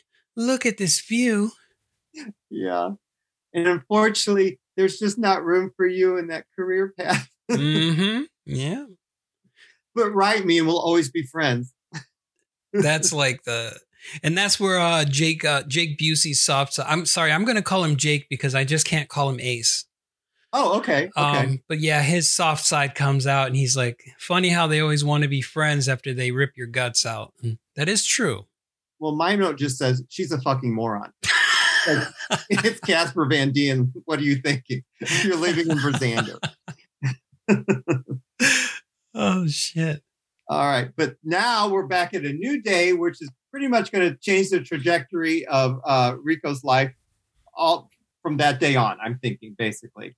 Because they're doing much, their live yeah. simulation course with loaded guns. Live fire exercise. Yeah. Now, much as I like Rico, I will forever hate him for this because his stupidity ends up in the death of Breckenridge. Yeah, like I don't know if what a person would do in that situation, but I would assume that if you're squad leader, you're not qualified to like inspect a helmet. Whether or not you are, I would not be like, take it off while we're firing live ammunition. No, no, no, definitely not. But I also think that plays into his character, if you know what I mean. Oh, as being like the one who who wants to take care of everything. Well, and also not being the brightest bulb in the box. Oh. See, I was going to give him a little too much credit. Yeah, no, I think, and again, I think that is to Diz's credit because she's the one who kind of got him in that position in the first place. And so Yeah. she helped him get there, but he really doesn't have the wherewithal to carry that through. Right. He's kind of just like a bumbling caveman in, in a lot of Exactly. ways. Exactly. Yeah. exactly. A very handsome, handsome bumbling caveman. He, he Um, just doesn't think things through. I know, I know. You could tell he's just trying to be a nice guy, but he didn't go from point A to point B in his head. He's just like in the moment kind of guy. Yeah. And then that poor, the woman you mentioned before in the shower, that she accidentally shoots Breckenridge's head right off, more or less. Oh man, that now that was shades of RoboCop three Oh, times yeah. over right there. But I love like the aerial shot of the guy's head halfway missing and blood pouring out. And he's like, medic, I need a medic. And Walt's like, you don't need a medic. He's not going to do anything for that, for that guy. You should be calling coroner, not medic. Right, right. so basically, that lands poor Rico uh, basically in an interrogation as to whether or not he should, you know, be um, uh, discharged or punished. You know, uh, what they should do with him, and they pretty much figure out they've already lost two soldiers because of the incident, and do they really want to lose a third one? So they decide to. Oh my God! Yep. public It's- whipping. Yeah, and and that's where the uh, whole uh, you know the utopian slash dystopian future comes in because it's like if these people are so advanced, why are they using like such forms of punishment as that? Yeah. hmm exactly. So I basically just lit my cigarette and watched it. but that's also where we get the scene where Sergeant Zim, like he gives him the thing to bite down on. And he makes a comment like, you know, you'll need this. Kind of like I've been through this before too. Yeah, he says, uh, "Bite down on this; it helps. Trust me, I know." Exactly. So he's not like a total hard ass. He's kind of on his side. Yeah. Yeah. So, and then now we're back up in our ship and we've got uh, Carmen and, you know, doing her little flirty thing with Zander and she's kind of changed the course a little bit. Mm, yeah, and uh, it's just like, just am I right or am I right? Yeah, exactly. And they have that special bond. That's why they work so well together. hmm Exactly. and then that's when they also realize that there's something wrong with the gravity field and that they're on a collision course for an asteroid. dun dun dun dun. Rips the top of the ship off. and Walt's like, wait a minute, what about everybody in that part of the ship? Yeah, that I was thinking that same thing too. I was like, okay, are you're willing to sacrifice that ship, but did you inform everybody who was on that part of the ship Right. to brace for impact or anything? But you know, she would just turn with her giant, giant eyes and be like, "Oh well," and everybody be like, "That's okay." You're pretty, so we'll let it slide. exactly. She's like, "Never mind, as long as you're safe." Pretty privilege. Right, right, right. Uh, but she also mentions that the communications are down. Um, and then we see Rico packing up. He's just gonna call it quits, but Diz gives him that pep talk. So, you know, if you just go back home, you're gonna look like a quitter, and um, you know, you need to stay here, see this thing through. Mhm, yeah, talking she- to his parents, and they're so happy to have him back. And and then the mom's like, "It looks like rain." the dad's like, "Sure is dark." Yeah, I don't. Now, would you think of rain or would you think like, did somebody just put the sun out? Yeah, right. because that was super dark. I mean, it doesn't even get that dark when it rains. No, because basically what's happening is the troops are now watching Buenos Aires being attacked by giant bugs, Yep. and that kind of uh, puts the kibosh on Rico's plans to head back home because there's nowhere to go. It's like I got no home to go back to. Might as well just uh, yeah. re-enroll and kill some bugs. Mhm. And so basically, the drill sergeant tears up his contract in front of him, and Rico's back in. And the city councils decided to mob- uh, to uh, begin mobilization to destroy the arachnids. Yes, eradication is on the menu. Yep, exactly. We get our next propaganda bits where they talk about war and they show all the ashes and everything, and the and the uh, Federation convenes, and that you need to know your foe. Yeah, and didn't you like that uh, homeless-looking guy who was like, "The only good bug is a dead bug." Exactly, yeah. And then this is where we see the military scientist who talks about using the stem of the nerve. The nerve stem is the only way to kill the bugs, and that's actually Carl. Oh yeah, Doogie. Yeah. hmm hmm hmm Yep. Um, and then uh, we get a live feed from uh, Contra. Is it Contra Ropa? Is the fleet's preparing to attack? Um, I don't remember that part. Oh, okay. It's um, it's uh, and we got Diz and Ace, and they're talking about that where bugs were provoked by humans invading their territory. Oh, okay. Now I remember. Yep. Yep. And then this is where Rico runs into Carmen. Oh, And- and uh, also Zander. Yep, Carmen's not alone. No, she's Oh. not. With Zander, and uh, Zander's kind of bad mouthing the uh, Roughnecks, and Rico doesn't really want to stand for it, but they got different rank. Right. And so he's like, I, I'm not stupid. Um, he's like, you're, you're higher ranked than me. I'm just a private. So I'm not going to get into an altercation with you. To which Zander says, well, I'm, uh, I'm officially that rank is not involved or something like that. And then Rico's like, punch. right, exactly. Now this is just this is me being me, but in the background, Mazzy Star's "Fade Into You" is playing, and I love that song. So I just want to put that out there because I do love Mazzy Star. Now, was this, um, did they get the tattoos before the altercation or That's after? where they were going. They were going to get tattoos. They had the altercation, and then right after this, they're getting the laser tattoos. Okay. Yep. Now, see, that part was cut out of the film I watched, which also made me think that I may have gotten a uh, edited version of the film because I didn't have the part where they said, "Let's all get tattooed." Um, oh, okay. it yeah. just cut right to, um, you know, being interviewed, and then all of a sudden, Carmen shows up with Zander, and I was like, "Wait a minute, there's, there's like something missing here." Okay, yeah, and then so yeah, and then they go to the tattoo, and then basically they're departing for the uh they're departing for the battle, and that's where they show the main ship ejecting the little ships out. Yep. They're dropping down, yeah, from above, and then um we see um Zander and Carmen. they talk about the plasma blasts.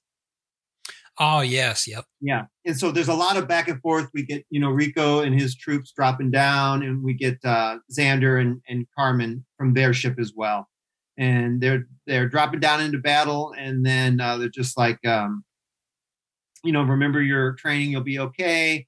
And they got Mhm. little nuke missiles that'll that'll kill the bugs, and that's where you get the big ass bug that shoots like the the like flaming Oh yeah, the like the flamethrower acid Yeah. type thing. Yeah. out of its butt. Yeah. and, And which then, is uh, like this this entire uh segment of scenes it was just like five minutes of butchery there was like limbs Oh, yeah. everywhere Exactly. Mhm. there was blood like that would have filled your gore bucket pretty much Oh yeah. Oh man. And it is it is so well done. Like it it doesn't even look dated at all to me. It, It- still looks just as good as it did then. right it does not like there's a point where people use too much cgi and i, I think this was perfectly executed because it looked realistic it looked like oh, great. yeah the bugs were actually there and you just see body parts going flying Everywhere. Oh yeah. And th- and they're vicious. Like the bugs are vicious. Oh yeah, they're Yeah. relentless. They'll just fucking come at you. You shoot them full of holes, and they're still coming. Well, it reminded me a lot of Mimic, same year, by the way, which you brought up last time when we did Mimic. Um, when like uh, they will shoot the legs off, but they'll still keep like their whatever pincer or whatever the, main thing is. Oh yeah, yep. I mean, if that will still get you, you, their legs may be gone, but that thing, if it's coming towards you, it gets you. You're still in trouble. You're in heap trouble. Right. Like Leo was attacked on the subway in Mimic. Yep. It's Uh, it's almost like you've uh like uh going back to when Carl was talking about aim for the nerve stem because if you take out the leg, it's not going to matter. Exactly. Yeah, you got it. Exactly. Yep. Um, and then this kind of circles us back to the communal shower scene with the short-haired uh, troop, female trooper because she freaks out during the attack and she just starts out running, retreating. She's just running away. The ground kind of gives way. She falls down, and there's a cavern with a with a a bug that kind of comes out and gets her. Yep. She gets sucked in there. And then this is when we also see our cameraman from the beginning of the film get attacked. Yeah. And and- looks at the camera and screams, "Get out of here!" And we come full circle. Yep. The so that we go back to like we're in the we're in the present, then we go back to the past, and now we're back to the present once more. Yeah, which I love when movies do that so so much. Um, and then poor Rico, he gets it in the leg after shooting all the bugs' legs off. And I seriously thought that was the end of him. Like when the camera faded to black, I was like, "Oh shit, Rico's gone." Poor Rico. You can never kill Rico. Rico lives on. On and on. That's what my back tattoo of Casper Van Dien proved It says Rico forever. forever. Yeah, but it's like four and then F. oh, okay, yeah. that- it's got to be a four because if it's F O R, it's just kind of lame. Exactly. Right. Exactly. Um, and this we get our next bit of propaganda. They talk about the carnage everywhere, and that the fleet uh, officials underestimated the arachnids. Clearly, hmm and there's And, uh, um, the Sky Marshal steps down. Exactly. And they're talking about now they are believing that uh, they're dealing with um, enemies that have possessed intelligent military uh, actions, and that they have some sort of hive brain, like a leadership uh, caste system. Yeah, and then we're on to that talk show where uh, the there's point and counterpoint, and the Yeah, woman is bickering. saying, "Yeah, when a when a certain uh, civilization reaches so many generations," and then the other guy's like, "A brain bug? You've got to be kidding me!" Mhm. Und- always underestimate your enemy. Yeah, I think Sun Yeah. Tzu said that. He says, uh, "Don't know your enemy as you would know yourself." exactly exactly um and now we've got our uh our main ship with uh zander and carmen approaching and we just see the wounded military like all inside and all the like wrecked ships above and then then she realized that rico is deceased yeah, killed in action. Mhm. and then carmen is very upset because it will get her attention no Mhm. She- No, Oh, she seems Johnny. legitimately upset. Um, but fear not, fearless film watchers, because Rico is actually submerged in fluid, but the motherfuckers left swimsuits on. I got I got vibes of uh, Wolverine from that scene right there. oh, so okay. So what I put down is The Empire Strikes Back. When Luke is like underwater, Really? it- that's what that's what I, I thought of. That's where I went. Oh, I love this. I love this podcast with you. Yeah. Okay, I totally see where you're going. Okay, cool, cool. All right. And then, like on the other side of the tank, because he's like submerged, and like there's a little medical thing like sewing up his leg where the bug like went through, where it pierced him. And Diz and Ace are holding up the little thing. It says, "You're you're dead. You're killed in action." But basically, he's going to be out three more days. He'll be okay. Um, And then uh, Diz leaves a little uh, sealed with a kiss on the glass she for does. him. She does, and then she pulls up her pants. Um, she kissed with the other lips. Right. And then, uh, you know, don't get graphic on here, Rob. I don't know what kind of podcast you think this is. Don't bring it down. I thought this Um, was an adult porn podcast. We should be so lucky.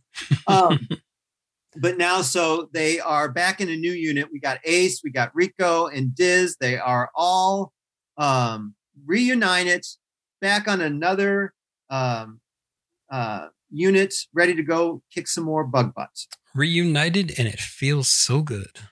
But these guys are not to be messed with because they think quite highly of their uh, sergeant, their lieutenant. That's right. These are the Rasczak's Roughnecks. hmm Lo and behold, Rico's teacher from school is actually back in action. Dun dun dun dun. I need some sound effects. Exactly. And I love his quote Don't do your job, I'll just shoot you. Yeah. and this is a part where I've got to make another introduction because I remember when we did Mimic, I was talking about Norman Reedus, a very young Norman Reedus. Um, and Oh, in, okay. in this one, uh, the guy who plays Watkins is uh, Seth Gilliam, who also plays Father Gabriel on The Walking Dead. Oh, there you go. So you're my Walking Dead. Because honestly, I watched it until I loved the first season and the second season where they thought, hey, we can just like contain all the action to like one or two places and make it really talky. I'm like, no. And that's why I checked out. Oh, okay. So you, you Yeah. didn't you didn't follow the show through to the end. No, I did not. Okay. Yeah, no. Because I figured, you know what? I watched the Golden Girls, kind of The Walking Dead. You know, pretty much the same. Um, no, I love the Golden Girls. I'm just joking, people. Don't hate me. I love the Golden Girls. Uh, anyway, so basically, we are getting an aerial attack. They're going to uh, drop down onto the desert, and they're going to use bombs this time. And we got our troops on foot. Um, there are burnt bugs everywhere. Oh yeah, that another stunning visual by uh, Mr. Verhoeven and his special effects team. And this is, uh, I think this may be the actor you're talking about. You're going to have to help me on this one. But this is where the guy like just flips out and just shoots the bug eye repeatedly. Yeah, that's him. Flying everywhere. He's got that big uh big chain with a horn around Yes, his neck. Yeah. Okay. So, and what was it? Watkins. Uh Sugar Watkins. Okay, Watkins. Okay. Yep. Um, there's also another trooper called Kitten. Um, he's way in the beginning. He's got the really uh, intense blue eyes um, with the first unit. To me, he looks a lot like Kurt Russell, young Kurt Russell. Um, but anyway, his his character's name is Kitten, which I thought was really funny. That's got Oh do with yes.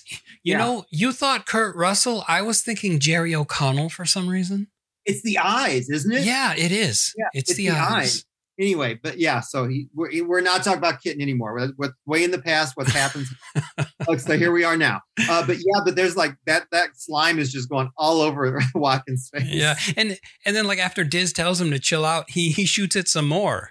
Exactly. He really has anger issues. um, so we got the bugs like just basically like spewing out of that cavern, and then Rico nukes them with his little, you know, bomb grenade thing he's got. Yeah. and I love it's just really a quick scene that you, you're not looking for. You may not notice it, but the floor behind him, like the the desert floor, is just shifting a little bit. Yeah. Mhm. Uh, and then all of a sudden, we get a giant beetle coming up out of the ground because these things also come from below, not just above. A giant fucking flame throwing beetle. Yep. And then Rico just jumps on its back. He- I'm thinking, I want to be that bug. oh man, it shot a hole into it and threw a grenade in there. I not for that part. Not for that part, yeah. No, I just want Rico on my back. Um, but yeah, so he basically gets covered with orange goo with this attack. Yeah, they they, they all have different colored uh, blood or goo or I like that too because it's not like oh we're getting lazy with this. I mean they're all like very individual looking and everything. Yeah, I mean, they there's like a lot of bugs going on. right. It's like um Okay, so the the arachnids with all the with all the swinging sides that I, I you know those the first ones that we're introduced to those must be like the foot soldiers, and then you've Yeah, got the yeah, right. Yeah, and then the big flamethrower beetles are probably more like the tanks. hmm Yeah, so like those kind. It's like you've got a hierarchy of bugs there. I yeah, that's very cool, Rob. Yes, I love that. Yeah. See, I like your view on things because you go places I don't necessarily think about. Oh, okay. So I would have thought you would think about that. No, I was thinking about Rico. Oh, okay. Yeah, I see. You're still stuck on uh, Rico riding the bugs back. Right, exactly. right. but then now I just want to say this. Do you remember the shot where like actually like Radicek or Razik is actually like watching him do that? Do you remember that scene? yeah, and he he was like super impressed. Yeah. I wrote down he was semi hard. He was like like like really entranced with the guy. it was he was just like watching him. He's like, mm. yeah, he's like, I'm like, whoa, he's gonna light up a cigarette. Um, but then after the fact, that's when he actually makes the connection that Rico was his student. Really? Yes, He And doesn't that- he doesn't recognize uh no, Rico. because Okay. Rico, ma- I forget what the comment was, but Rico makes a comment, and that's when Rad, uh, Ra, uh, Raznik, is it Raznik? Does like this, oh, wait a minute, I know you. And that's when he makes him the corporal. And Oh. Rico's like, I'm going to need a squad leader. And then um, Ace is like, no, don't look at me. And, Diz, and he makes Diz the squad leader. Okay. I thought that he had oh remembered his student. So I was running along the that line of thinking. Yeah, no, that's when it clues in. But I'm like, were you seriously? And I don't know if he was going to or not, but like, I'm like, were you seriously going to offer Ace the position over Diz, the person who got you kind of where you are now, you moron? Yeah, I know. Mm, yeah. Anyway, whatever. Um, and then so now we got night, and they're basically celebrating, and uh, they got their beer and everything. And this is also where uh, Ace gets his really cool plexiglass neon violin. I love that violin. yeah, that was pretty cool. And then, of course, in typical Rico fashion, Diz asks him to dance, but he's like, "No." Don't make me pull rank on you. Yeah, and then, uh, in in a word of advice, Mister Ironside, uh, Razacek says, "You know, never pass up a good thing." Yeah, and of course that snaps Rico out of his stupor. I mean, Right? seriously. hmm Exactly. And then here we get, which I'm imagining is probably one of your maybe second favorite scenes of the movie. Where Oh, and- okay, yeah. The uh the Rico Diz love making scene. I actually thought that was a tender moment, but I also um I thought it was kind of messed up because it's like it took that long for him to realize that, you know, maybe Diz was the sure thing. And so let's break this down, can we? okay, yeah, sure. so they're in bed and he's got his shirt off and her shirt is actually only revealing her lips Oh, yeah, it was kind of like the Spider-Man kiss. yes and he's like- teasing her. He he's like getting close to her lips, but they're not. She wants to kiss him so bad, but he's he keeps pulling away, like she's got bad breath or something. but i'm also like you're covering the rest of her face only exposing her mouth Mm, okay, I see what you're getting at. do you see it so i'm like are you is it more like you know i don't really want you i'd rather have carmen so this is kind of a way of like making out with like a faceless woman Right. See, I didn't even think of that. I just wondered that i'm not saying i'm right i just wondered that Yeah. um, no, I like I like where you're going with it because I that is not even something I was thinking. I just thought he was being a tease. well then later because she says i love you johnny and much like carmen he does not respond Nope, he just looks at her and smiles. Mhm. Yeah. And then, of course, they're getting ready to, to head back out. And so Rasczak, uh, Rasczak, Rasczak, Just call him Ironsides. yeah, Ironside pops in, and you know, Diz freaks out and covers herself up. So we got you know Casper laying there, uh, Rico, and uh, you know, uh, Ironside. They ask him, he's like, "Who's that in there with you?" And then she kind of peeks out, and because he's like, "We're leaving in ten minutes," and she peeks out, and he's like, "Make that 20. Yeah, and then uh, uh, Johnny Rico gets all excited. He's like, "We can do that in 20." But now, how different would that have played out if the covers would have come down and it would have been Ace? Would he have given him more time or less time? Would That would have been some shit. 35 minutes. It's like, uh, hmm, I, I don't support your decision, but you know, Yeah, was it don't ask, don't tell? Or would he have been like, eh, take 40 minutes, guys? Or would he have joined in? Maybe he would have zipped it up behind. We don't know. So, all right. So, um, we got the troops outside, and the rocks are starting to kind of like just kind of fall from the cliffs.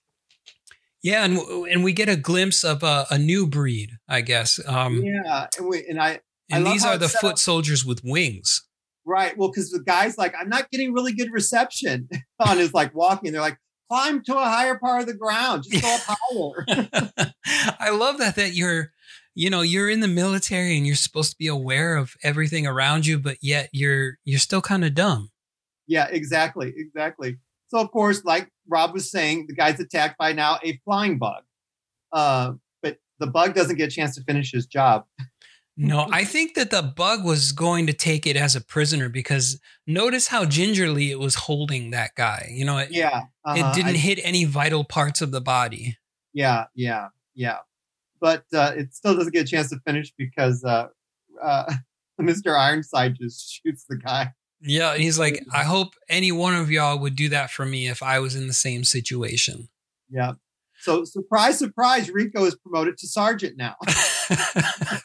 that's how you get your promotions exactly. Right, exactly. Well, now, and what's so interesting about this is I'm just going to just go here just really super quick. Um, so it's basically called like a hero's journey. And it's, it's, it basically start with like Virgil's Odyssey. And it's basically how a person goes from like just being your normal person and like it, it progresses to where they become like a, a, a super being better than they were before, whatever. And it's like done time and time again.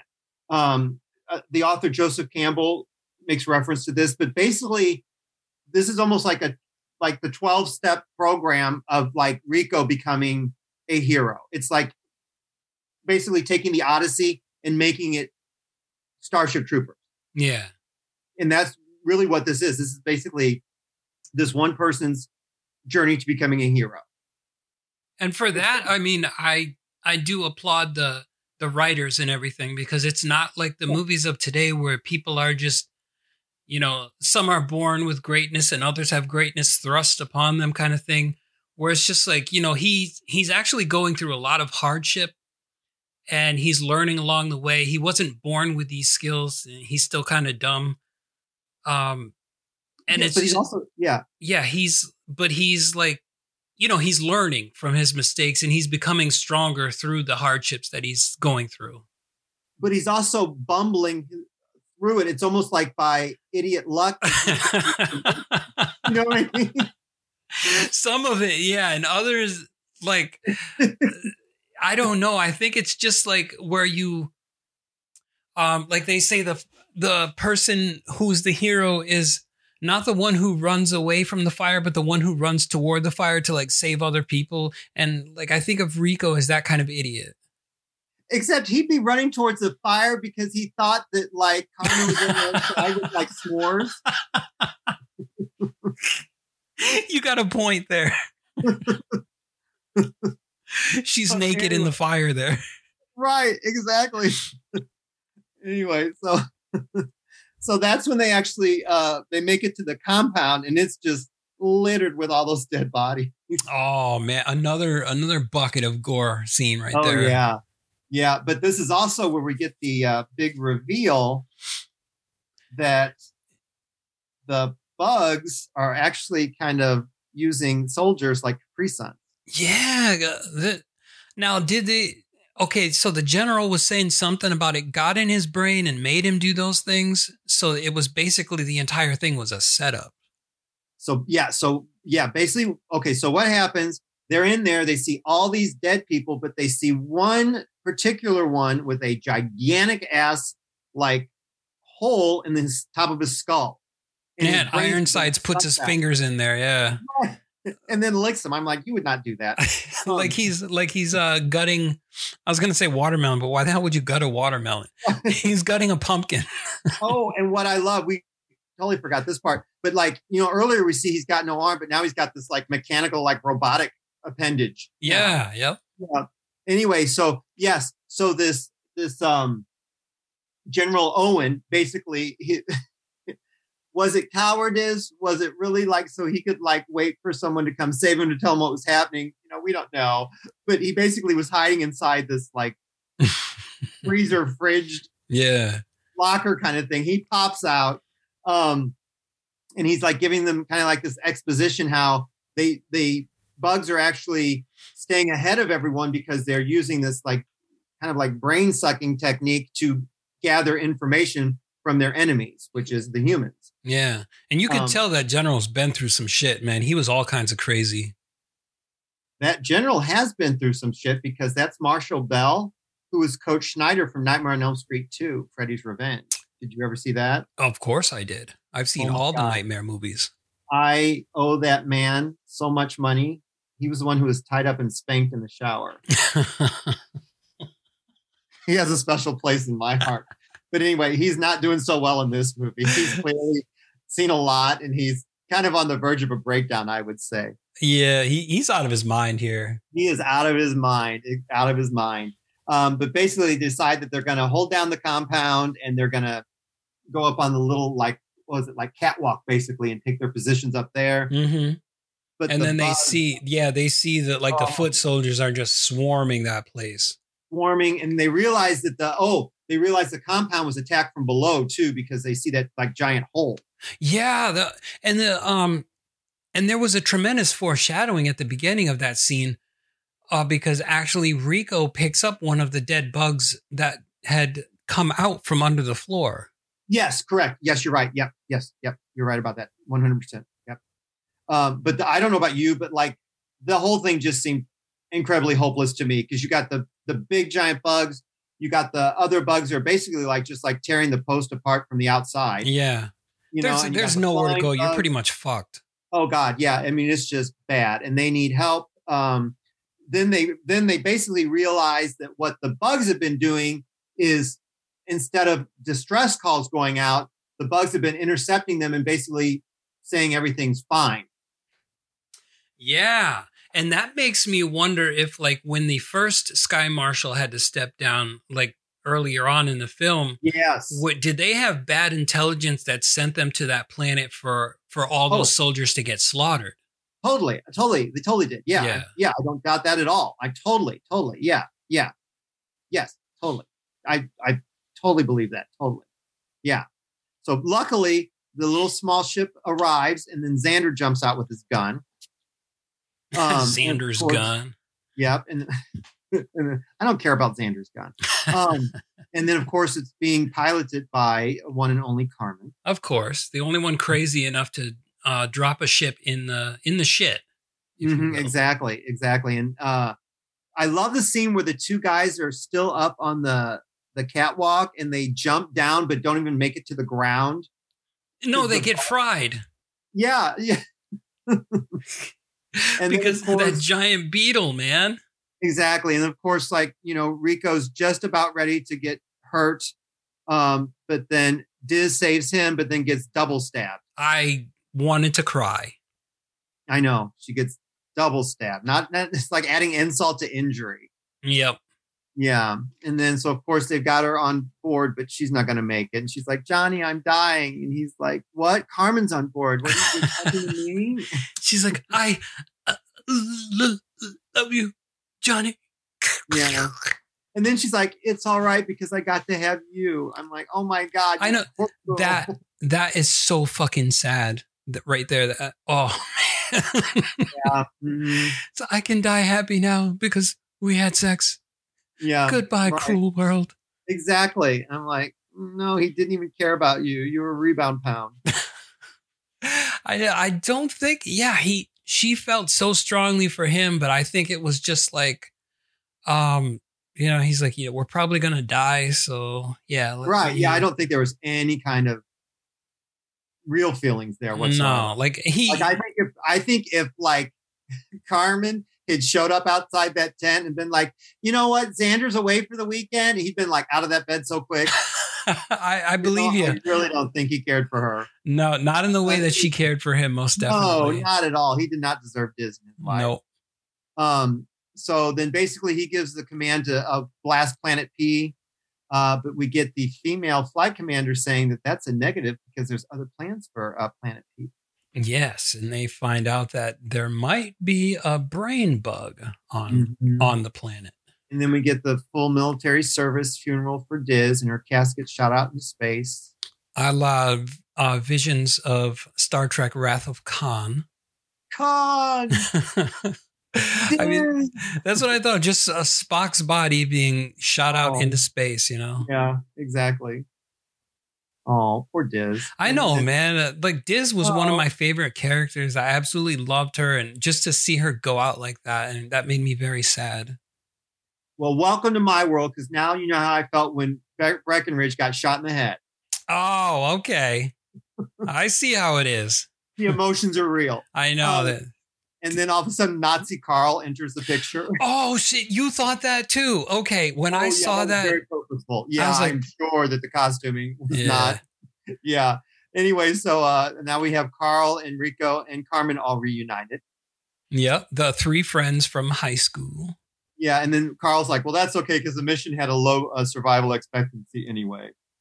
And then he's like, "We're so you sent us in there knowing that a lot of us were going to die. We're doing this for the survival of the species, ladies and gentlemen." And so he's just like, Yeah, and then Uh. surprise and shock, Rico gets lieutenant.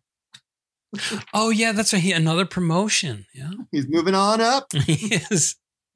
I won't sing any more of that. I don't want to pay royalty. Um, so now um, we get Rico and Ace, and they got, and they now have a whole uh, new, fresh set of boot camp soldiers. Yeah, and Yeah. they're they're like, "Why are these kids so young?" Since just got out of boot camp. Yep, and now it's Rico's roughnecks, and he of course imparts the wonderful line, "If you don't do your job, I'll kill you." Yep, And they're in search, like you said, for a smart bug. smart bug. And we get the ever pos- uh, ever awesome plasma blast from space. Plasma blast. Wait, help me! I'm on crack. plasma blast from space. Yeah, did you say asthma blast? I think I may have. I don't even know. The ass Like- blast from like- space. Yeah. Anyway, uh, so they they need evasive action quickly, uh, and that's when uh, I cannot say this woman's name. Is that the one that cuts the ship in half? Yeah, it sure is. Okay. So Doctor, or no, not Doctor, Captain Dela- Dela- Deladier. I cannot say that woman's name. I'm not even going to try to pronounce that. Brenda Strong. Yeah, Brenda. Yeah, Good old yeah, Brenda. So, so the the the the officer above uh, Zander and uh, Carmen, she's telling them that they need to uh, get the heck out of Dodge, but of course a giant uh, a hole gets shot into the ship, and sucks people out, and it's torn in two. Green plasma it just kind of melts the entire ship. exactly, exactly, and so they cannot make it to warp speed, and they're all like running around like chickens with their heads cut off, and the, that, that's when the poor captain is pinned uh, by the door. Oh, yeah, that that's that's got to be a painful way to go right oh there. yeah, you know what? And they do that in a lot of movies, and I always think that's gotta hurt like heck. oh, anyway, so Zander and Carmen basically leave her because she's dead, uh, and they get just the two of them get separated from everybody else on board that ship, and they make it to like a little escape pod. Yeah, that is so weird.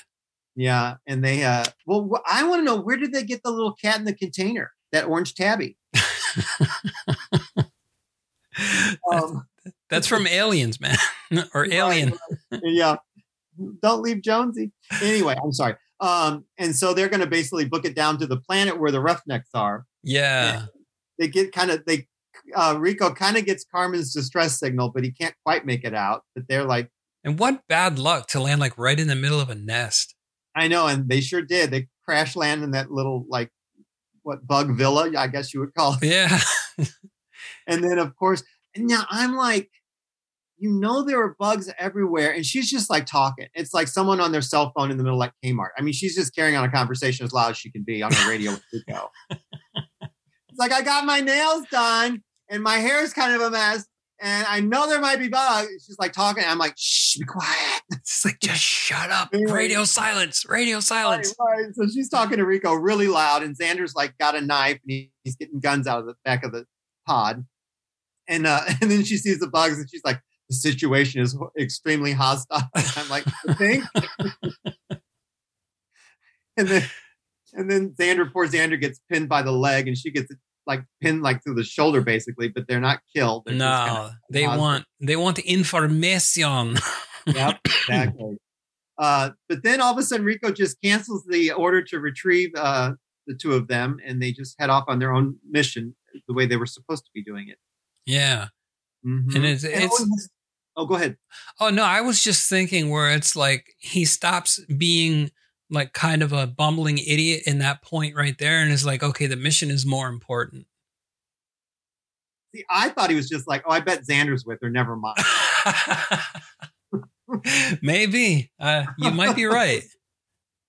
um, now, real quick. So the little bugs that show up, the little teeny tiny ones, Yeah. they look like stink bugs to me. Do you know what I'm talking about? Yeah, The they little- do. They look like uh, giant stink bugs. Yeah, that's got nothing to do with anything. I just wanted to say that.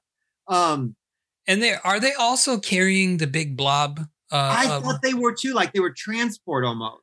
That's what I was because I did see that the big brain bug did have legs, but it seemed to me like the other bugs were carrying it. Yeah, I thought so too. I thought so too. Okay, I didn't want to be the only But one I thinking I also remember, I'm pretty sure that in the like when I first saw it, that I got there were there were bug ass, but this time it was cropped, so I couldn't see the bug butt. they cropped our film again. I'm so mad. Um, so the troops enter the caverns, and this is where Rico. They're like, you know, it, i- if you break orders and go to, to look for her now, that's that's a major offense. And Rico's like, you're right. I'm gonna send you guys actually following the mission, but I'm gonna go in search of Carmen because you know there's a chance I might get laid. Yeah, Uh, you know, and we like might just- we might have sex while uh, the brain bug Yeah. is watching. Exactly. With his proboscis. Yeah. Um, so Ace and then what was it, Watkins? Is that what you said? Uh, yeah, Watkins. Yep. Yeah, and they head off with Rico down one cavern, uh, um, like what? Uh, what would you call it? Like a entrance or whatever tunnel? Tunnel. That's Yeah. the word. I want, Tunnel. And then the, while the other the troops actually head off the other way Yep. in search of Carmen. Yeah. And then- uh, they they find her all right, but not before uh, poor Zander gets his brains sucked out of his head. Yes, and before that though, he sneakily hands a knife to Carmen. Oh yeah, that's right. Yeah. Now I thought, you dumbass. Why didn't Why you just didn't you keep keep that? Yeah. Yeah, because she, you could have done the same thing Carmen did, but Right. no, he did it to her. So you spit on the bug thinking that's gonna like cause it some harm. He's like, one day my race is gonna wipe out yours. and the bug's probably like, uh, whatever, I'm gonna suck your brain out anyway.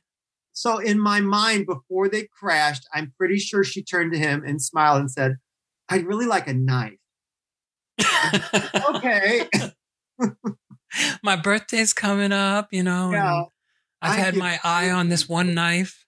I give anything for a knife. but anyway, I have that a pointy proboscis protruding from a bug pierces Zander's skull, sucking his brain out like a Capri Sun. That's a lot of peas. Uh, pointy know, proboscis pierced. Yeah, I love alliteration. Yeah. Anyway, and then turns on Carmen. I'm honestly surprised she just didn't smile at it and the bug would back away. I know, right? She's with those, with those. Uh, does she have blue eyes or?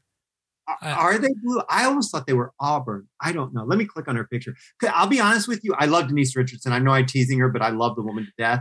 I don't blue, steel blue eyes. Oh, Like- yeah, they're kind of gray. Yeah, yeah. yeah, yeah. Uh, but I don't like her as a blonde. To me, she's always a, like a, she should have dark hair. I don't know. Yeah, why. better as a brunette. Yeah, most definitely. But yeah, I just picture her smiling at the bug, and then all of a sudden she like rides out on the bug. she be- she Sound like becomes the new queen of the hive. Yeah, she's like, "Where the hell did she get a, a tiara?" And like all the other bugs are like, you know, like doing her bidding and everything. And like well, another bug's like doing her nails while she's not there. And Yes. like, it's okay. she Yeah. just bats those baby blues at the bugs and, and they bow to her every whim.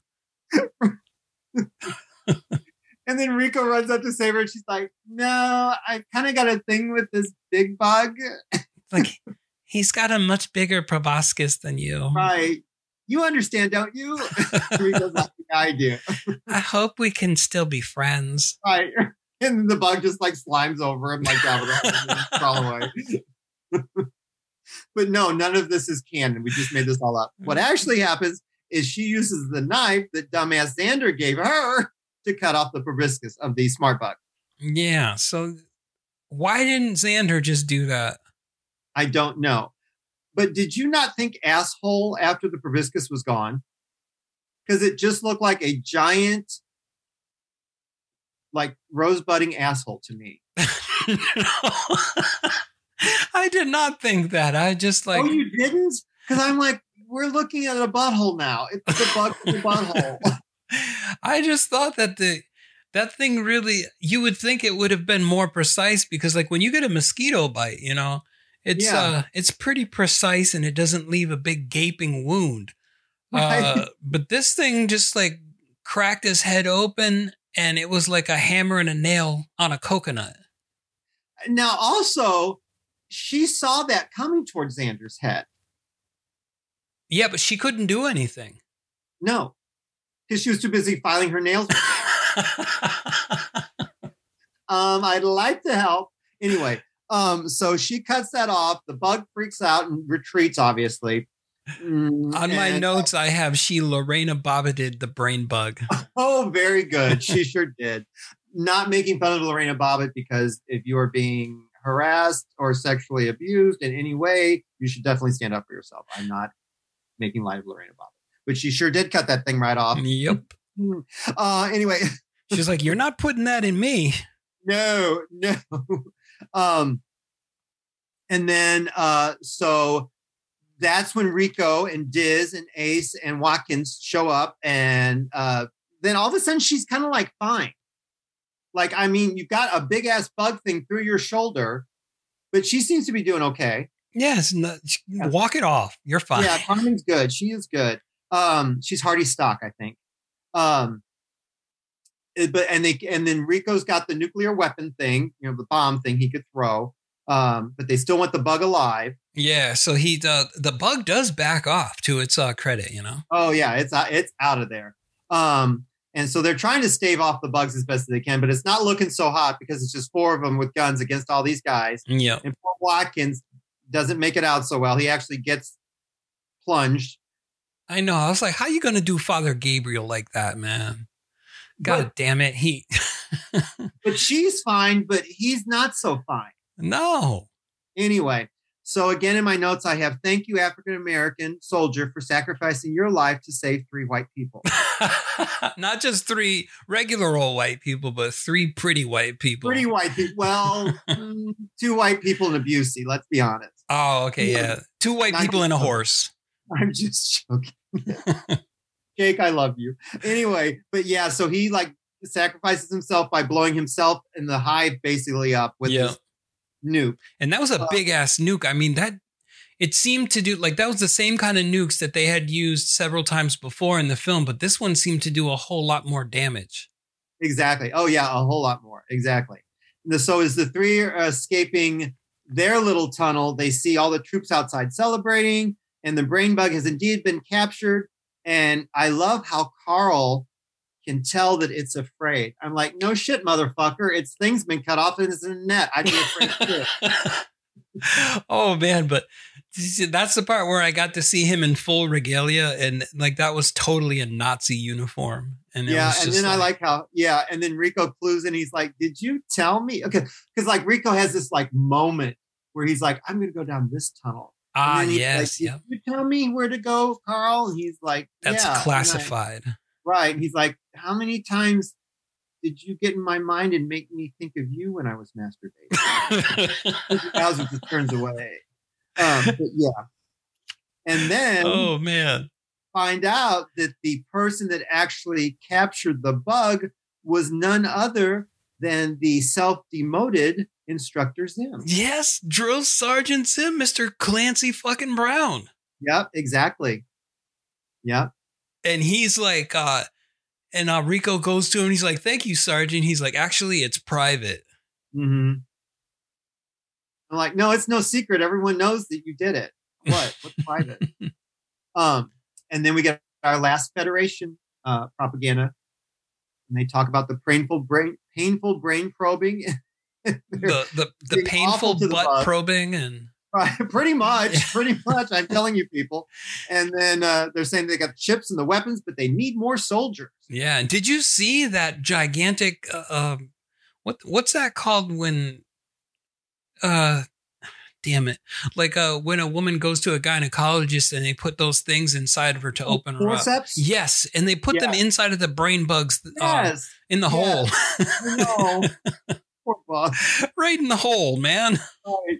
And then they're talking about your, your service again guarantees your citizenship, Yep. and let's keep fighting together to make things safe. And then uh it says like uh you can join Rico's Roughnecks or something. And he's like, Come on, you apes, do you want to live forever? Exactly. And it- that is the end of our film. Yeah, it's like I was sad that it ended like that because I mean, rest in peace, Diz Flores, man. I know she's just floating out somewhere in space Yeah. with Jonesy. Still still thinking about Johnny Rico and that one night of passion that they had. No, no, no. You mean the 20 minutes in the afternoon really quick. Oh, yes, yes, yeah, the-. Sorry. You know what I mean? Yeah, she didn't even get like a whole night of that. No, she she got 20 minutes of passion, I yeah. know, which makes it even the more sad that like that meant that much to her. Do you know what I mean? Yeah. Oh, poor So, Diz. like she had been waiting all through high school just just for that moment. oh God, poor girl. Poor Diz, man. Hmm. So anyway, that aside, did you like the movie, Rob? I love this movie. And I'm not just saying that, you know, to make you happy. no, this since upon first seeing it, this has been one of my favorite films and it will forever be one of my favorites. I mean, like I said, when this came out and I saw it for the first time, I immediately bought it on VHS and then I proceeded to watch it almost every single day. Oh yeah, no, I love this. I love this movie so much too, and I it stands up. I mean, the effects are top notch. It's amazing how good this thing still looks. Agreed. There are some movies that age so terribly, Mm-hmm. but this one CGI movies. Oh yeah, yep. But this one, it still looks as good as the day it came out. I'm looking at you, Ice Spider. Eye spiders. Oh shit. but no, it's it's and it's um still very topical. Yeah, especially now more so like with the current climate that we live in. Yeah. Yeah, I mean, sadly, I think it will probably probably always be topical, which is sad. But right. I mean, it's still very relative. Um, and I, uh, for what he wanted, I mean, you can make fun of them, but I think it's perfectly cast because it is portraying what he wanted to portray with the Right. actors. Yep. You know, uh, I know I teased everybody, but I, I love uh, Denise Richards. Um, I Casper, he's perfectly cast for what it, you know, what he's asked to do. Um, I, I love Jake. He's great. Um, Diz did not disappear off the face of the earth. Right. She, we just kind of things. forgot what she was in. That's all. Yeah, and uh, Neil Patrick, God love him, he's openly out and proud and still doing stuff. And Michael Ironside could do no wrong in my book. Um, you know, God rest Rue. Um, there's just lots of really good actors. Uh, the script is super tight. Um, I have, I really have zero complaints with. uh, Well, other than I wanted full graphic communal shower scene. But other You- than that, I they had to no crop it out. God damn them. Yeah, I know, I know. Way to ruin my life. Yeah. Um, but no, I have zero complaints with this movie. And seriously, people, if you say that sci-fi is not your thing, I really think there's enough like gore in this to uh, appeal to a horror fan. I sincerely do. I'm not just saying that to get you to watch it. no, that it's uh, it is filled with gore.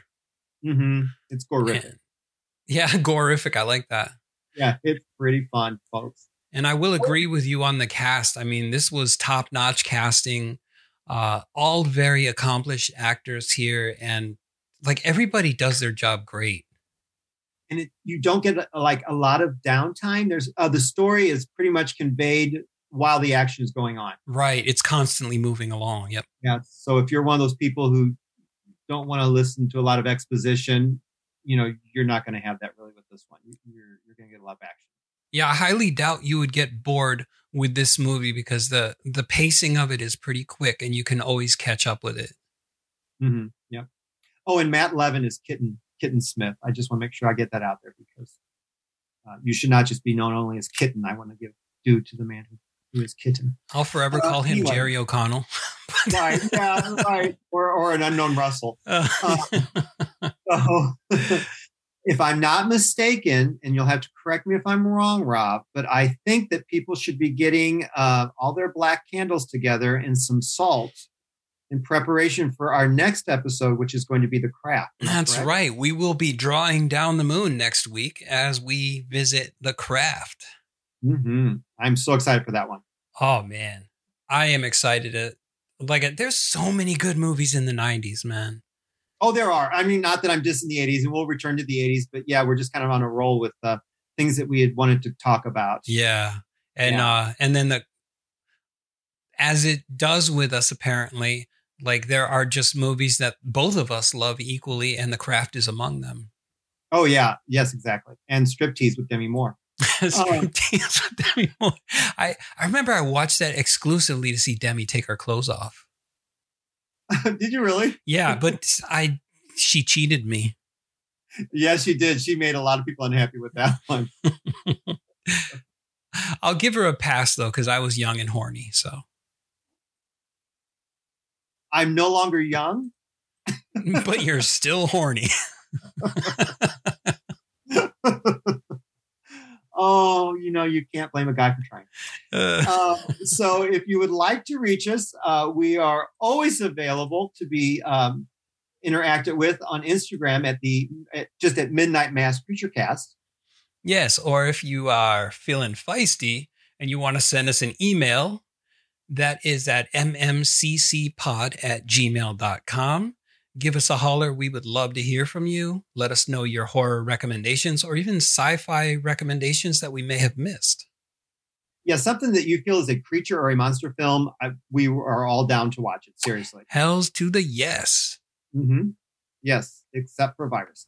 Um, but if it's And, uh, Robocop, we'll watch it. Oh yeah, totally. Yeah, totally, totally, totally. And uh, so uh, hopefully, if you are still sticking with us, we appreciate your support.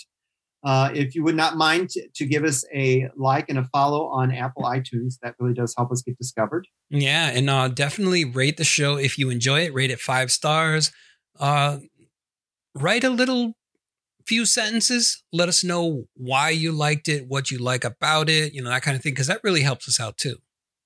Sexy, erotic, you know, whatever terms you want to use to describe us. Yeah. Um, Yeah. If you're really a big fan of Mark's uh, photo with the jack o' lantern, you know, you can just uh, let him know about that. exactly. And uh, hopefully you are watching, not watching. I don't know what you'd be watching. That'd be creepy. Um, hopefully you're listening to this on your Friday, either in the, uh, you know, your your uh, work day or on your ride home or something like that, or just relaxing after a work day. But we hope that you are uh, on your way to a wonderful weekend. That's right. And we thank you for listening. I mean, we really appreciate you. very much, and we hope you keep it spooky. And the more, the scarier. Exactly. The more, the scarier. All right, Rob. It has been a pleasure again talking Starship Troopers with you. I think it's time that we uh, get undressed and hit the showers. Yes, that's correct. All right. We'll see you guys later.